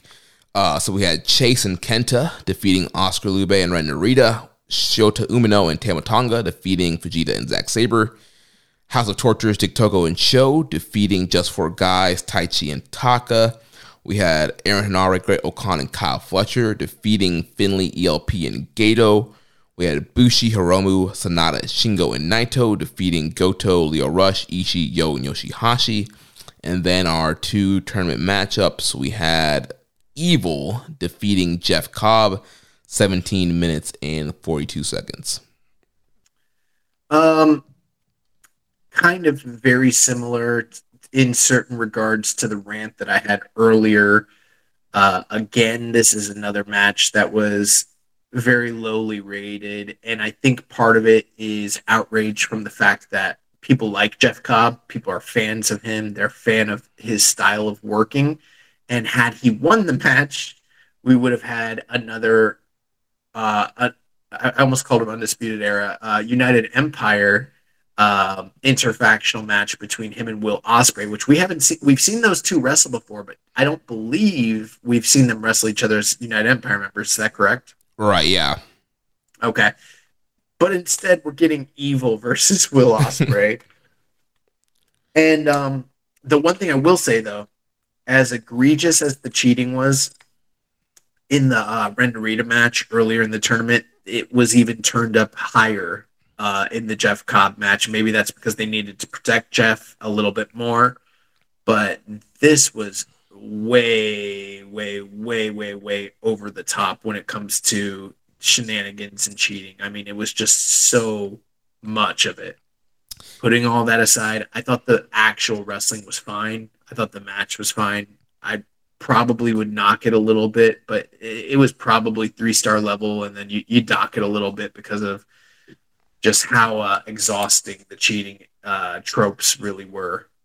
Yeah, I think they were definitely going out of their way to make sure they protect Jeff Cobb and make it make it known like if this was a fair, clean one on one match, Cobb would have won. And you know, they did do the smart thing here. Cobb came out with the United Empire guys to try and fend off House of Torture, but uh, House of Torture was able to kind of outwit those guys and lay them out and take them to the back. And they handcuffed uh, Great-O-Khan to the railing. He was on Japanese commentary, so he he was stuck in the commentary position, and he none of those guys could come out and make the save. And you, you had a four on one on uh, Jeff Cobb, which which eventually led to Evil hitting the, the everything is evil and uh, getting the win here.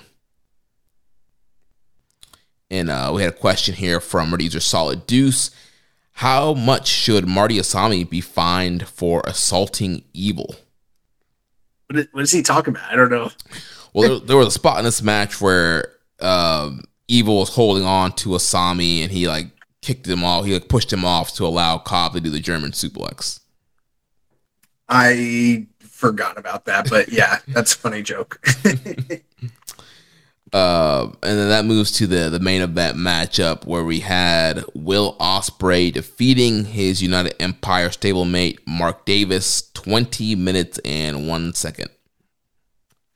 Jeremy, I loved this match. Um, I would go as far as to say, and I feel confidently about this. This is, in my opinion, the best match of the tournament so far.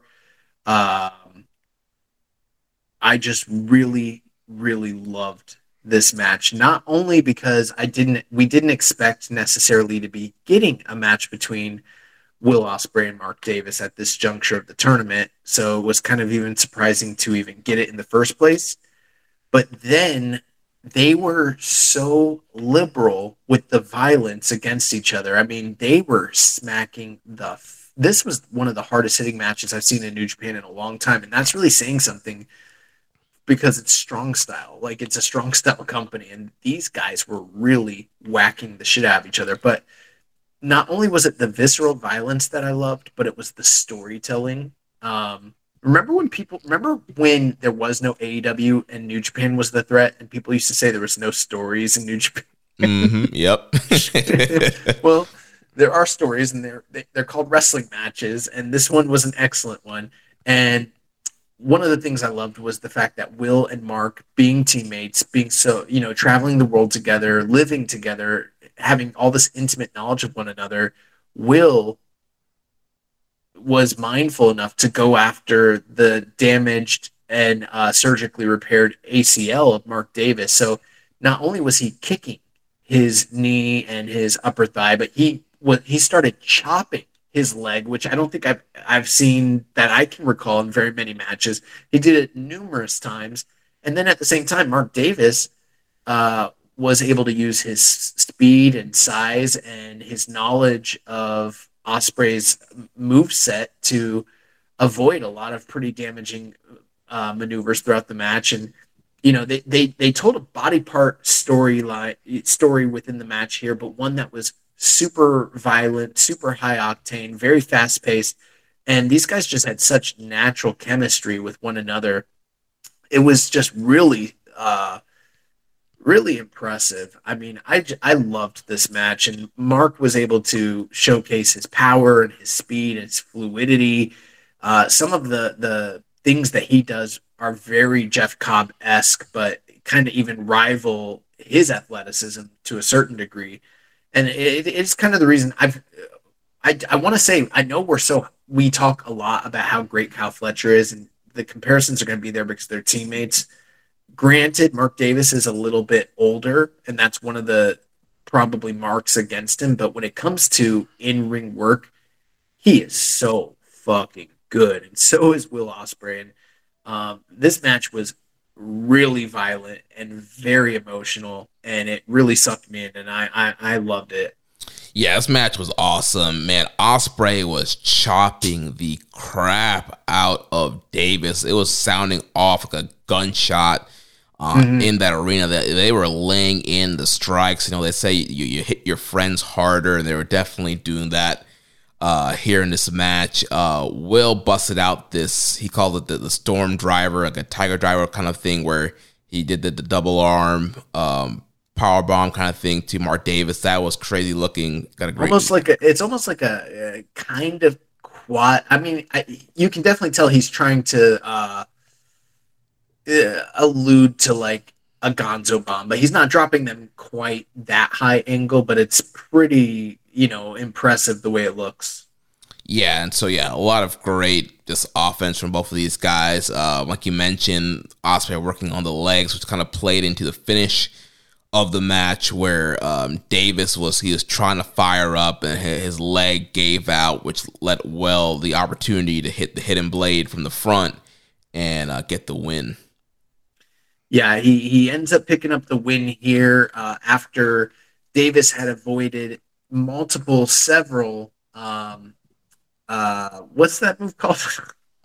the uh, Stormbreaker. Not the Stormbreaker. His uh, Hidden Blade. Hidden he tried Blade, to hit yeah. him with Hidden Blade multiple times, and he kept avoiding it. Ultimately, at the end, uh, a Hidden Blade was his undoing, And um, yeah, I just I, I really love this match. It had incredible psychology and it was very fun, very fast paced. The match just kicked ass. I mean, I'd probably go like still like four and a quarter, but this was just awesome. If you haven't seen it, I can't recommend it uh, high enough. I mean, I, I I might even think it's probably potentially contender for uh, strong style fight of the year yeah, it's definitely a, a, go out of your way and watch if you're one of those people who are just cherry picking the best stuff from the tournament. You definitely need to watch this match. Yeah, very hard hitting, um, great chemistry between these guys based off their, their real life friendship and relationship. And uh, yeah, just a match like you were saying, we, were, we didn't expect and it uh, delivered. It, it was awesome. And so uh, with that win, yeah, Ospreay will move on to face Evil in the next round. And also with that win, we saw you know another United Empire member drop. Um, you know, at first, you know, they were all moving, advancing, but we we lost Cobb, Davis, Fletcher on, on this stretch, and, and Henare. So yeah, Ospreay is now the the only remaining United Empire member in the tournament. Two, um, we forgot to mention is that during the shenanigans and and all the chaos that occurred in the prior match um, the House of Torture had gone ahead and handcuffed Great-O-Khan, who was on commentary, to the barricade, but they never unhandcuffed him. So then the main event comes and he's still handcuffed, calling the match between his stablemates. And then once the match is over, like uh, Will tries to come over and talk to him, and he's like, "I don't have a key." So then, like, he just has to cut his promo, and O-Khan's like still shaking the like. Yeah, he's like, he's like, he's like, "Help me, Will, help me!" and then the funny thing is, like, everybody has gone to the back, the crowd is leaving, and O-Khan is still handcuffed. He's still handcuffed. He's it was so funny. He's still trying to get out. The crowd's like laughing as they walk by him to the exit, and he's just like they're like really just trying to get out. It was hilarious yeah, it was really, really good stuff. So, but yeah, um, he cut a post match promo and promised that he's going to take out Evil, which I'm not, I hope he does, but I, I don't know. That, that's a big match. Yeah, especially big, big, stakes. Yeah, if people think this whole you know Sanada LIJ story thing is happening, all signs point more towards evil. But I, I, guess we'll have to see what happens here. I mean, Ospreay Sanada, they've had great matches in the past, and if you, you want to really heat up Sanada, I think a, a win over Ospreay would would do a lot for him, especially if he's going to win this whole thing. Mm, yeah. Uh, we had a question from Rambo and Slam Pig. It says, "Who has overperformed in the tournament relative to your expectations so far? Who has underperformed? Is there anyone you think should be on the bubble for future tournament slots?" Ooh, that's a tough question. Um, Hmm. I don't. Uh, who do you think is over or underperformed? I don't know. What do you think? I think underperformed. I would probably say maybe Tetsuya Naito. Like he's had. That's a good. That's a good point. Good matches, but when you look back at like the ELP match, like I felt like that had potential to be better.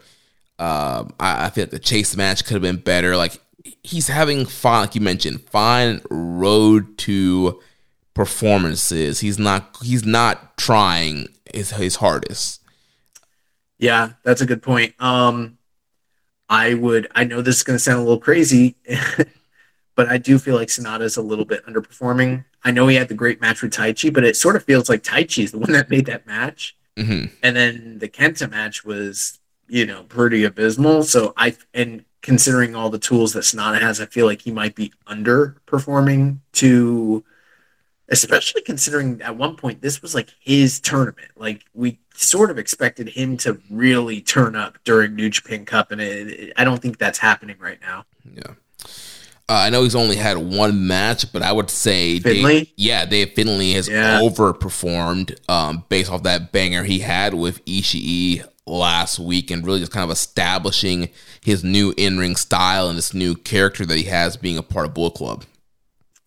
I do think I would say as far as overperforming, um, I think both members of Aussie Open have to be kind of in consideration, even though they're both out of the tournament at this point. They they did fantastic.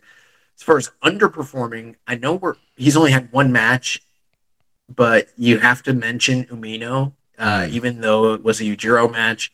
He's got the Zack Sabre Jr. match on the docket coming up here, uh, I think tomorrow or the next day.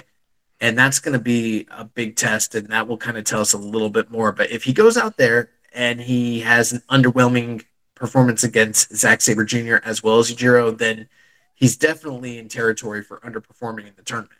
Yeah. And as far as people who should be on the bubble, I mean, Yujiro, I, I know you need pin eaters, but I, I feel like there are other pin eaters you could rotate. Like I would have rather maybe you, th- you throw Honma in as a pin eater versus a Yujiro. Uh, I think he needs to stop being in tournaments at this point. Uh, I could see Yano not needing to be in the tournament any longer mm. as well. Yeah. But you know, um, but I don't know if I would. I don't know if I would list anybody else in particular. I think that some of these guys that have been included, like Aussie Open, that will remain to be seen what what uh, a New Japan Cup looks like next year. You know. Mm-hmm. Yeah. All right, well, let's uh, preview the, the, tournament matches that we have uh, coming up. So, uh, tomorrow, March 15th, we'll have some more second round matches. We'll have uh, David Finlay versus Great-O-Khan and Zack Sabre Jr. versus Shota Umino. Those are both two matches I'm very much looking forward to. We haven't seen Great-O-Khan in the tournament at all thus far. And, you know, every year he's got his supporters and those people that think that he needs to be heated up and be given a big push. But it's got a huge obstacle in front of him in, in a surging David Finlay newly rebranded Rebel Club version. So that this is going to be a good test for both guys. It's going to be very interesting. Yeah, I mean, I, I would, I, I, do think Great-O-Khan. I'm in that camp that he needs to start winning more. He needs to get a, a push, but yeah, he's going up against uh, a red hot Dave Finlay, who was, you know, taking the mantle of, of, being the Bullet Club leader, and they're doing this whole Bullet Club storyline. Um, so unless there's some shenanigans where ELP potentially costs Finlay the match somehow, I'm thinking Finlay is going to get the win here. I I agree. Um, then uh, Zack Sabre Jr. and Shota Umino. Um, we, have seen Umino when he's in there with super talented people. He has some really great matches, and so um, I, I, think Zack here will will lead Umino into a, a, great matchup here. I don't know if I would put my confidence as far as you uh, on the same level as you have, Jeremy, but I think that it's probably a likelihood that it will be a great match, just considering the fact that it's Zack. So I'm right there with you. Um, but I'm thinking that Umino is going to beat Zack Sabre Jr. for the same reason that I predicted um, uh, Shingo to take a loss to Henare. It just seems to be the most logical step to establish a, another challenger for that TV title. And with it being a youth belt, Umino's right up that alley. And he really could benefit from a big uh, win against an established guy like Zack, especially considering how – how many times he's won this tournament in recent uh, years. So I think the match is going to be really good, and I, I I'm looking forward to it. But uh, like I said, there there have been questions, even going back to some of those Will Ospreay matches in Rev Pro. There have been people who've been saying for a while that Umino isn't the full, complete, total package, and that something is missing. And I think a lot of those people that were saying that feel vindicated after his most recent singles matches. So this is uh this is going to be a big test for one way or the other. Yeah, that leads to a question from Reddit user uh, CPT88 Kirk says, I've heard a lot of flack for Umino's performance in his match against Naito, but my hot take is I'm not a big fan of Naito main event matches. I think Umino and ZSJ are going to have a strong match to show Umino is still on track to be great. Thoughts? Well, I think you're echoing some of the sentiments we have about this match in particular. As far as uh, I, I don't know, I, I believe um, this question or this uh, listener is a newer listener to the show, and so maybe he hasn't heard necessarily like the the times where we have uh, had less than positive things to say about Tetsuya Naito, and then we got like buried for it all over the internet. but you know, Um, there's no denying how big a star Naito is, and there's no denying that when it's time for him to have a big match, like a really, really, really big match, next level, that with the right people he can go and, and go out there and, and you know kill it. I mean, look at his series last year with uh, Okada and um, Will Ospreay. But Yeah. at the same time, this is the just like I said earlier in the show. It's the same guy for every Ospreay match. There's other matches that should be really, really good, and they just aren't. And part of it is ring rust or like ring wear, wear and tear. All the years that he's put on his body. Some of it is disinterest. Some of it's politics. Some of it is uh, who knows what it is with with with uh Naito. But there are those people out there that still believe wholeheartedly. They support the guy to the nth degree. They love him. They they're ride or die for him. They think he needs to be the head of the company and like be champion forever. But we on this show, or at least me speaking of myself, like we see his faults, we see his flaws. I understand. I, I agree with you to a certain extent. I don't blame all of that matches, uh, you know, mis mishaps on a green Shota Umino. I do think that it's a little bit of a black eye on Tetsuya Naito, who's supposed to be the person carrying a green um, Umino to a great match. Something that Will's been able to do multiple times, but Naito, for whatever reason on that night, wasn't able to do it. Yeah, I think we've seen several main events. You know, you mentioned you know Naito Suzuki. Uh, I can think about Naito and Kenta from O- Osaka before the pandemic. Like, there's been a Naito lot. and Evil, Yeah, Naito- Naito and Jay White. hmm Yeah, there's been a lot of big Naito main events where they have not delivered, and some of that does fall on Naito. And like I mentioned previously with with the Naito Umino match, I thought the whole match was just not even structured in, in a right way to, to help Umino at all. I feel like Umino was fighting an uphill battle for that for that whole match, the way it was structured and the, the way that Naito was performing there. Um, so yeah, I do think that again we, we talked about earlier about you know veterans who are good with um, you know young lions or, or rookies, and I don't think Naito is necessarily the best guy for that. And so obviously Will Ospreay is a great guy for that, and I do think that Zack um, can, can be great for that. And I, and I know Zack can if he wants to eat up Umino here with his wrestling, but I feel This is this is. Oh, I'm sorry. so I I feel like this is going to be a great chance for Umino to really kind of show what he's got. My feeling on Naito is basically this: you put him in there with a world class guy on a big stage, meaning your Shingos, your uh, Kenny Omegas, your Okadas, your Ospreays, or even like um, obviously a Bushi, right? hmm He's going to go out there and he's going to have a killer match, just incredible. But with how much ring like wear and tear he has on his body and everything, he just can't go out there and do that the way he. I mean, young Naito is a totally different story and a different guy than than the one we have in 2023. And you put him in there with someone that's uh, like, for instance, the Sanada match we're going to talk about. I don't know what that looks like, and I don't have high hopes it's going to act. Even though it's interesting from a storyline perspective, I don't. I don't think it's going to be very good, to be honest with you. Yeah. And I just think that's where Naito is. Like Naito's not somebody, and I know there are people that are listening that are probably angry and love the guy, but like he's from just a truthful standpoint, he's not somebody that can go in there anymore with someone that's lower than him and tear the roof off the place. He when has he done that?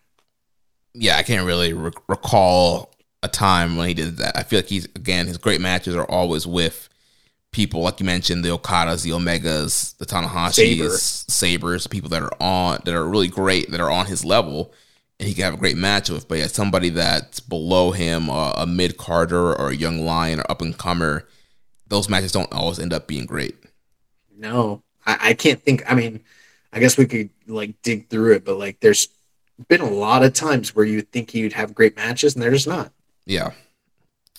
So that moves into uh, night nine, March 17th, where we'll have uh, Sanada versus Naito in one of the quarterfinal matches, and the other quarterfinal match will be Evil versus Will Ospreay. The show's happening uh, from Korakuen Hall. This is where we're getting down to the nitty gritty, Jeremy, because Sanada is a guy. There definitely there's a narrative and there's a story behind him on this side of the bracket. You know, um, whether that continues on after this match or not remains to be seen. And I think obviously Finlay on the other side of the bracket is kind of in the same boat where there's a, there's a, a, a you know a tournament wide story behind both those two guys, but neither of them right now feel like somebody that you can. Where where are they doing Sakura Genesis? It's in Sumo Hall, right? Yeah, I think so. You can't fill a building that size with Okada versus either of them as it stands today. You have to really do some serious work between now and then to to get a match like that prepped and viable. Whereas on the flip side, you've got established draws and stars in Naito and Will Ospreay and Zack Sabre Jr. And uh, it's going to be interesting to see if they go with one of these more fresh faced or uh, less proven commodities than if they go with the status quo pick like a Tetsuya Naito. Um, and it kind of depends on what your opinion is of the tournament moving forward. Like, is is this just a tournament made for Naito and we don't see it, and that's what's happening, uh, which is totally possible, or even Will Ospreay, Like, we kind of, um, you know, uh, we've been a little dismissive of the idea. I I sort of thought that Will would wind up against uh, against Yano, so he could get Yanoed, so that there wouldn't be as much flack when he lost later in the tournament. You know. Yeah. But now that he's got Evil in front of him and the rest of the LIJ trio on this side of the bracket, I'm like, maybe he maybe he just goes through and he wins. and maybe maybe we're about to get a huge match between him and Okada. We don't even realize it, you know. Yeah, I mean that would be incredible. I mean, definitely down for Ospreay Okada. Uh, but yeah, I think that with Sanada, I think either w- whether he wins or loses, there are creative things they can do to tell his story. Like if he loses, that that could be the straw that breaks the camel off his back, and he he finally fully snaps and you know does something different and turns on LIJ or leaves LIJ, or having him win could be something uh, also too that gets him to to leave LIJ. So think there's some different options they could do there with that matchup. And I guess yeah, we'll see if there's this was a real push to get Sanada in the main event, or like you mentioned, if they're gonna go status quo, go with Naito, because um, I could easily see them doing a Naito Ospreay semifinal to kind of pick up back from the series of matches they did last year. Yeah, I hadn't really thought of that because prior to the most recent couple years, that just didn't seem like the kind of match they would do in a New Japan New Japan Cup semifinal. That sort of in the past has seemed more like the kind of match you would see in the first round, you know? Yeah. Um typically in a tournament like this, neither of these guys would be going that deep so that they would be in a semi semifinal against one another. Um so, you know, some of these uh, booking patterns are uh, deferring a bit from what I'm personally used to seeing from uh, Gedo in years past, which is probably a, a, good thing because it's keeping things fresh. But uh, I don't know, man. I'm very, very, very torn on this whole thing because I I see this Sanada story and I, I see where it could go. I think that all four of these guys have a lot of interpersonal connections and recent even you know recent history with one another sanada and ospreay. You know they had that feud over the us title last year and sanada was injured by will and and the referee stoppage and everything like that. Uh, will and naito they had that incredible two match series. This would be like the trilogy match for them. Obviously sanada naito and evil all have the lij ties with one another. So it's really hard for me to pick here um, I will tell you this though, I'm not in, I'm not excited for either match because as much as I love Will Ospreay, I don't see him carrying Evil to, you know, even if it is better than what we are used to seeing from Evil, it's not going to be a great match. And Sanada Naito, I know it's interesting on paper, but I just don't think it's going to be good either. I don't think Night is going to be particularly strong. Yeah, I think it's gonna be a, definitely a more story-driven night than like a, a great match night. But like you mentioned, Yeah. all four of these guys have chemistry. Like I could see Sanada, Ospreay, Naito, Evil, um, Evil Sanada. Like, like whatever way they go, it makes sense. There's history with the guys. There's a story to tell with all those different pairs of matchups. So it's an unpredictable night. It might not be a, a great match quality night, but it's very unpredictable um, because there's multiple ways it can go, and it would all make sense. Another thing I was thinking about is like, what if they're wanting to take this the title off of Okada soon? Then the, the the person in this tournament that maybe fits the bill for being able to take the title off of him, um, in, in you know might be Will Ospreay. Yeah, You might you might have Will Ospreay win. I know he's won the tournament before, but you might have him win again and then have him just go through and what if he beats Okada? And what if that's setting up something between him and Kenny? You know, a big money match that we haven't even thought of. yeah. I mean, you know, I think most people are just assuming that it would be a straight up, you know, Will challenging Kenny again. But yeah, you could have Will win the world title, and then you set up a big champion versus champion match, and Kenny's like, "Hey, I beat you for the U.S. title in January. Now you're the world champ. I want to beat you for that too." And then whether whether that's in Japan or Forbidden Door two, that's a huge money match with the stakes even higher now with a uh, with Ospreay being the world champion. Yeah, that's something I've thought of. I don't know. Um, but, you know, Naito obviously is coming off of the big Tokyo Dome win over Keiji Muto, a couple other big wins recently. So he's also in contention.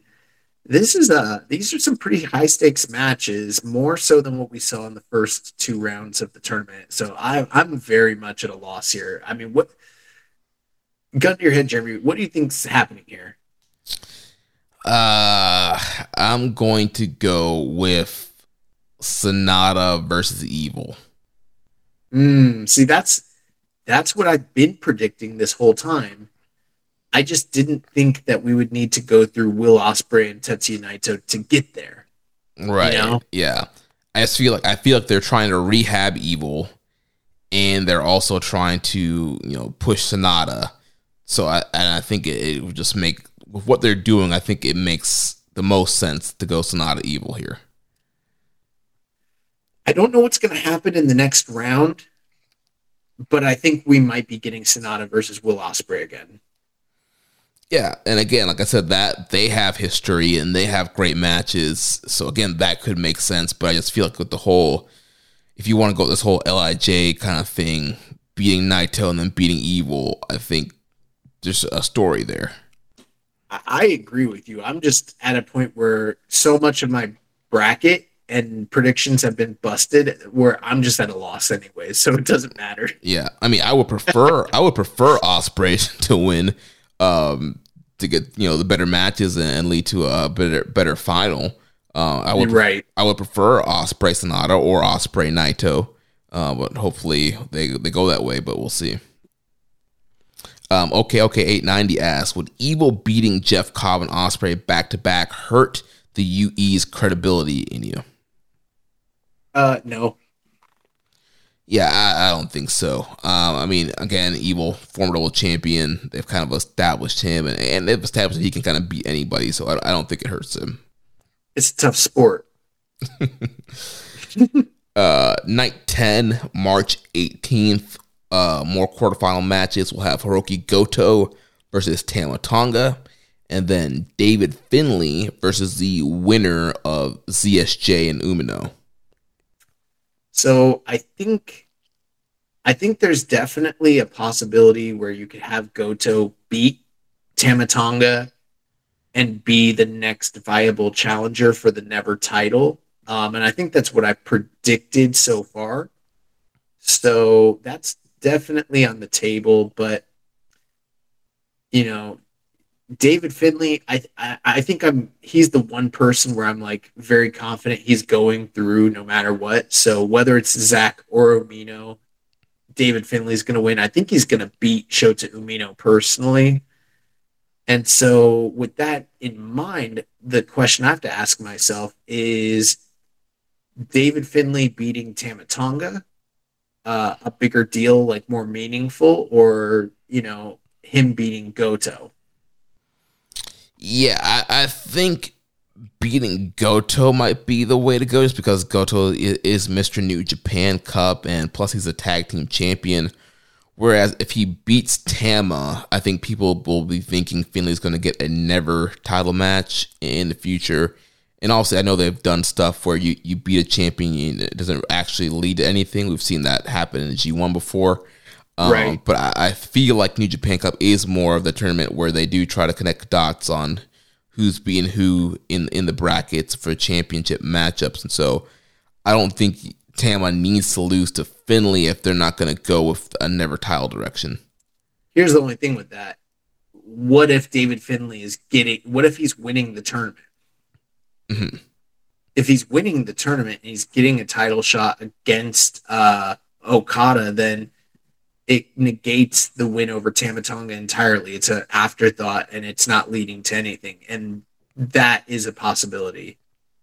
Yeah, I, I just feel like you you get, you get a better setup of a never title challenger by having Goto win than having to do something different if Tama just won. I agree with you. My the only thing I think detractors and people that are arguing against that might say is they might say Goto's in the tag team and he's the current tag team champions, and that would be like uh you know a distraction from his story that he has going. But at the same time, this past year, even in January, February, we saw you know uh, Shingo involved in three different you know major storylines simultaneously. So it's not out of the realm of possibility for Goto to be involved in two title, um, you know, feuds. Right, and we just saw Okada, um, the world champion, trying to get the tag team title. So, um, Right. we've seen we've seen it happen. So yeah, they could do Goto yeah, as a tag champion, trying to get the world title. Well, the the interesting thing here is we're getting down to the nitty gritty because by the time we come back to record next week, we'll be past night 11 and be heading to night 12, which is the finals. We'll be recording a, a day or two before the finals. So the semifinals are going to be taking place on March 19th, this coming weekend. And basically, the final two of the left side of the bracket and the final two of the right side of the bracket will be facing off and we'll know what the finals look like when we record this show next week. Yeah. So And I don't know I don't know what it's going to be. The only thing I'm very positive about is David fin- I think David Finlay is going to the semifinals no matter what. yeah. I mean, I think Finlay is going all the way to the finals. I I wonder if he should just win the tournament if he's going to the finals. I mean, he, pr- he probably should. I mean, he's the one guy that really does need to be. If he's going to be the Bullet Club leader, like he needs to be established as a main eventer, considering where he's come from. You know, he's kind of been just the the, the mid card guy, and so if he's going to be the Bullet Club leader, I think he does need to be established as a main eventer. And what better way to do that than having him win this New Japan Cup and having a matchup with Okada? I also wonder if him beating Tama Tonga isn't more impactful because of the Bullet Club ties and because of Mm. Tama Tonga being one of the founding members and him having defeated Jay and all of that sort of stuff, you know? Yeah, that yeah, didn't even think about that. That that makes sense. It's very tough. This is a really, really hard one to call. Um, I think I'm going to kind of go with what I sort of. I think it's going to be Goto and Finlay, and then um, Sanada and Will Yeah, as the final two, um, as the final four on the 11th, or I'm sorry, on the 19th. yeah, I, am having a hard time choosing between that uh, Sanada Naito Evil Will Ospreay night, but I, I think it's going to come down for the finals Sanada and Finlay. I think so too, and also, well, I mean, maybe not. It, at the same time, like, I still have that. There's that that thing in the back of my head where it's like it's Naito and it's Ospreay and it's the super. You know, it's uh, what? Where is that show taking place? I think it's Sumo Hall. Let me. Uh, well, it's in uh, Sanada's hometown. I know that. Um, I, don't know where Seiya Sanada's from. Hold on, let's see. I'm pulling up the uh, schedule here. Let's see. New Japan Cup. Tuesday, Sakura March 21st. 2023. Ryogoku. Yeah. Okay. So yeah, they're doing Ryogoku. That's Sumo Hall, right? Yes. Ryogoku Sumo Hall. Yep. Okay. So I'm just part of me is also like it's Sumo Hall. You need an Ospreay or a Naito to place, you know, to play the foil to Okada. That's the. I'm like, if they do go with David Finlay, they might as well just put the belt on him. Probably like Yeah. Super push, you yeah. know. So oh, I, I'm I'm very torn on this because I know that from a narrative standpoint, Sanada and David Finlay makes the most sense, but from a business standpoint, I don't know if I have the faith in either of those two guys. Even as even as great as David Finlay's doing, I, I don't know if I see that. And maybe I'm wrong. Yeah. And I just got some news that could affect this tournament. Oh yeah, yeah, yeah. Will's hurt. I forgot to bring that up. Did, is that what you're seeing? Yeah. So yeah, we got the uh, the black and white uh, lion mark logo here. Will Ospreay sus- sustained shoulder injury, absent from Okayama event.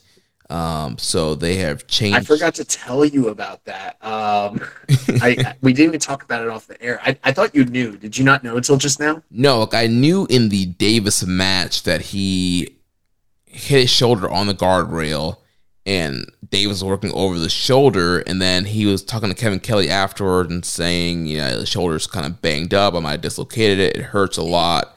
I know Uh, where he got hurt. So what ha- uh, they said that basically when um, they did that spot where Mark Davis lifted the uh, the um, protective covering off the floor Mhm. and put it over uh, Will and then hit him with the running senton. Yeah, Yeah, that was when he did that. Uh, apparently, Will says that he heard his shoulder pop. The reason I had brought up to you is I wasn't totally sure if this was a work or if this was, you know, uh, shoot or not. But they were saying, uh, from what I read earlier today, that he's probably going to be off all the shows until potentially the evil match. But he might not be. He might not be medically cleared for the evil match come the seventeenth. yeah, and I mean, again, it, it could be um, a work and a way to get him out of the tournament without beating him.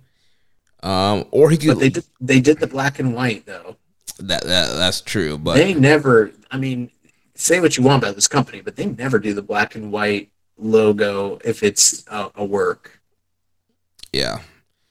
Unless they're trying to make it the work now, who knows? But They could. I mean, you can't put anything past them, of course. But yeah, Yeah, so yeah, so that changed up some matches. So some undercard stuff. Um, on the thirteenth, looks like it'll be uh Nakashima and uh Nakashima versus Aaron Henare, and then um there's going to be a matchup where it's Goto, Yoshihashi, and Oiwa um against Cobb, Davis, and Fletcher.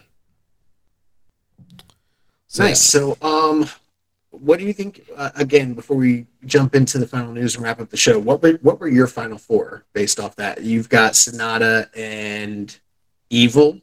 Yeah, Sanada Evil, and then I'm gonna go Tama Tonga. Dave, you talking me to Tama Tonga? I'm gonna do Tama Dave Finlay. One of the big reasons I'm not picking Tama Tonga is just it's Gaijin Gaijin. Yeah, And that's another thing too. They've never had an all Gaijin um, New Japan Cup final as well. So that's another thing I kind of have in the back of my mind as well. Right. Which is why I'm going Sanada and Evil on the left side. Yeah. So two Japanese on the left, two um, foreigners on the right.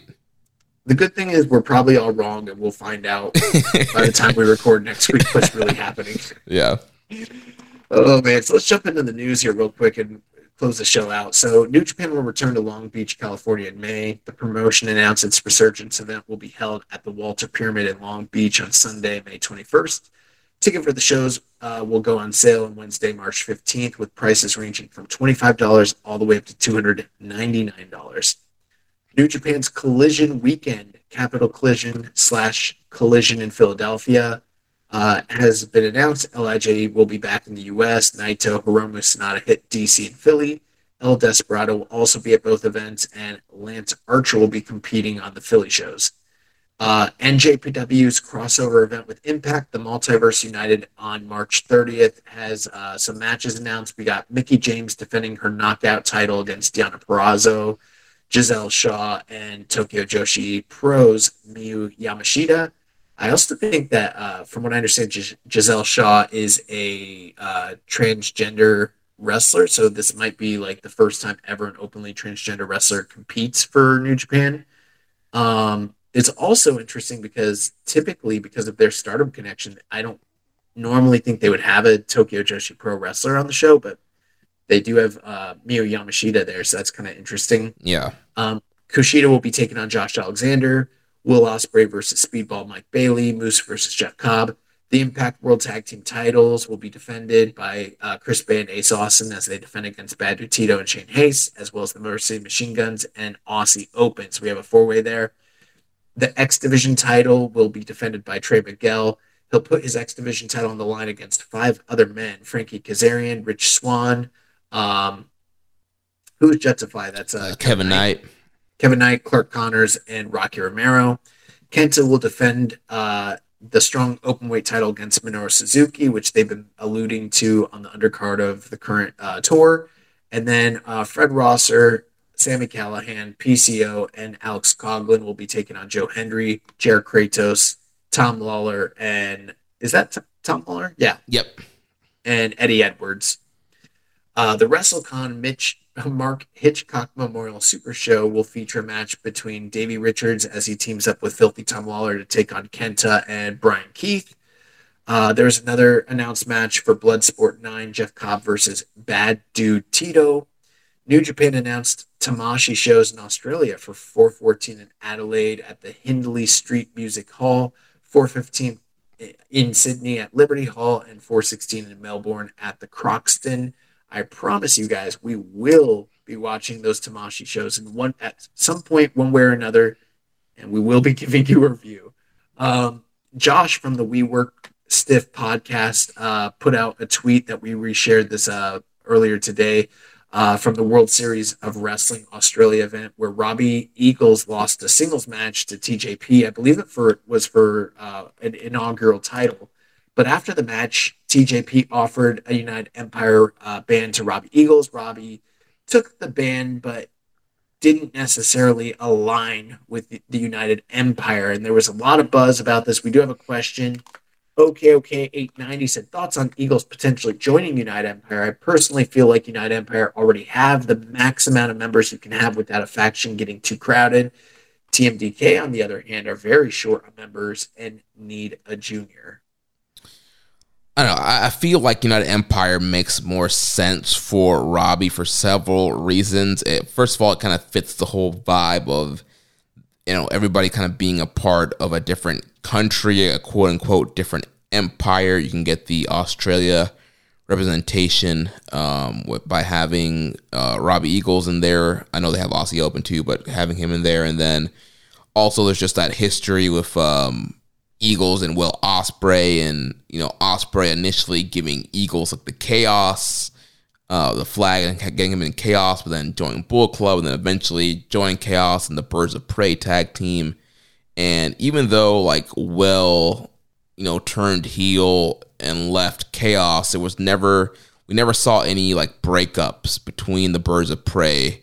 It, you know, Will just kind of went his way and Robbie went his way, so they never really established them having heat with each other. So I, I could see them kind of piggybacking up on that relationship and having Robbie, you know, team back up with Will.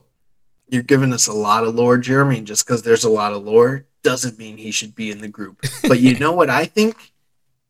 The best person to ask this question to is Robbie Eagles. Maybe it's time we send out the uh, the Aussie signal and we call our good friend Robbie Eagles to make an appearance on Keeping It Strong Style, if you know what I'm saying. Yeah, why? Yeah, why speculate when we can get the man himself on the show and ask him the hard hitting questions? Yeah, the hard hitting, unbiased questions that you have to answer, even if you don't want to. and that's going to do it for the news. So we have one question here. I'll just uh, ask the question since we're already here, and that's going to do it for the show. Uh, Green Plasma underscore 49 said, Has Gedo's booking style run its course? Uh, I don't know. Um, I feel like the, the booking, his booking style has changed. I, I feel like COVID really kind of threw a wrench in his style and what he was doing.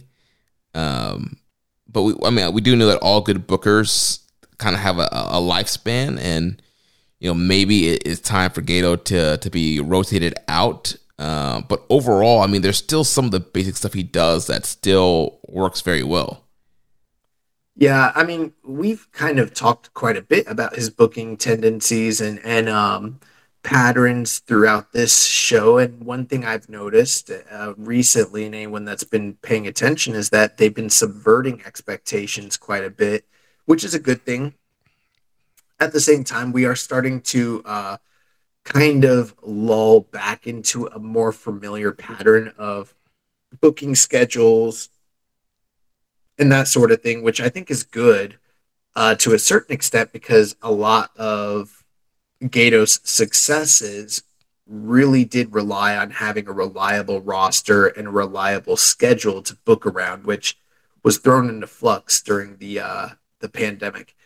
I think many of his successes are gonna come back full circle here in the near future, personally.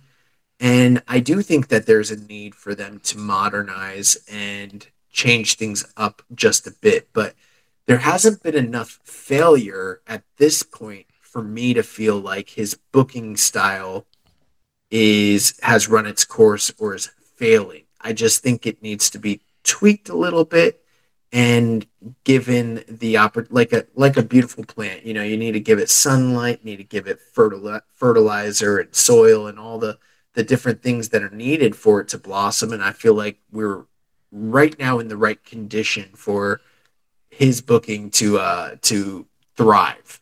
Um, next question, he said, "Why is New Japan World Video behind the quality of Wrestle Un?" And then he puts a couple dots. I'm guessing he's talking about Wrestle Universe. Yeah, and uh, I think I just I, I copied it weird because Reddit was being weird at the t- time of day when I was trying to get the questions in here. I just thought he was being funny, and uh, I, I honestly couldn't tell you, but it, it is a laughable joke that we've had the same app and the same website for this many years with no discernible quality increase in its entire time. Yeah, it's pretty crazy that yeah, you look at Wrestle Universe and just the, the quality of their pay per views and their shows, and yeah, New Japan World's been around for so long now, and yeah, it's literally the same. Like, there's been no real improvement on the quality of their site. We still don't have a you know proper mobile app. Uh, yeah, it's crazy. yeah. And that is going to do it for the questions. And we have decided to take a break from recommended match of the week and excursion match of the week. We uh, had those recommendations last week. We will get to them next week, but uh, there's a lot of shows to cover, man. I just I don't got the time to jump into Ishii and Naito this week. Like maybe next week. Yeah, yeah, busy week. we both had busy weekends. Um, having to celebrate our, our women as well, and uh, busy with work and stuff like that. So yeah, and then yeah, these New Japan Cup shows are have been one right after another. So yeah, we will uh, catch up on the recommended matches next week. We'll also hopefully at some point catch up on like you mentioned on uh, uh, Tamashii, and yeah, and hopefully soon we'll also have Robbie Eagles on the show. So lots of great stuff to come. But that's going to wrap up the show for this week. And next week we'll be back to uh, review more New Japan Cup action, talk about the finals of the tournament. So if you enjoyed today's show, please consider making a donation by visiting socialsuplex.com slash donate and click on the donate button under the Keeping It Strong Style logo. Make sure you connect with us on social media. On Twitter, the show is at KI Strong Style. You can follow the network at Social Suplex. You can follow me at Jeremy L. Donovan on Facebook, facebook.com slash social suplex. On Instagram at suplex. On Reddit, you can follow me. I'm the pro black guy. You can follow Josh, keeping it strong style. Email me, Jeremy at socialsuplex.com. Check out all the other shows that we have here on the Social Suplex Podcast Network. One Nation Radio, hosted by Rich Latta and James Boyd. The Grave Consequences, hosted by Caleb and Maserati. All Things Elite, hosted by Floyd Johnson Jr. and Austin Tomowitz. The AEW Match Guide podcast, hosted by Sir Sam Brown. And the Great Match Generator, hosted by Danny Kugler. Don't forget to subscribe and leave a rating and review. And we will catch you next week on Keeping a Strong Style, the ace of podcasts. Ichiban. Uh, unless Robbie decides not to come on the show, then we're not really Ichiban. Thank you for listening to Keeping It Strong Style. We'll see you next time.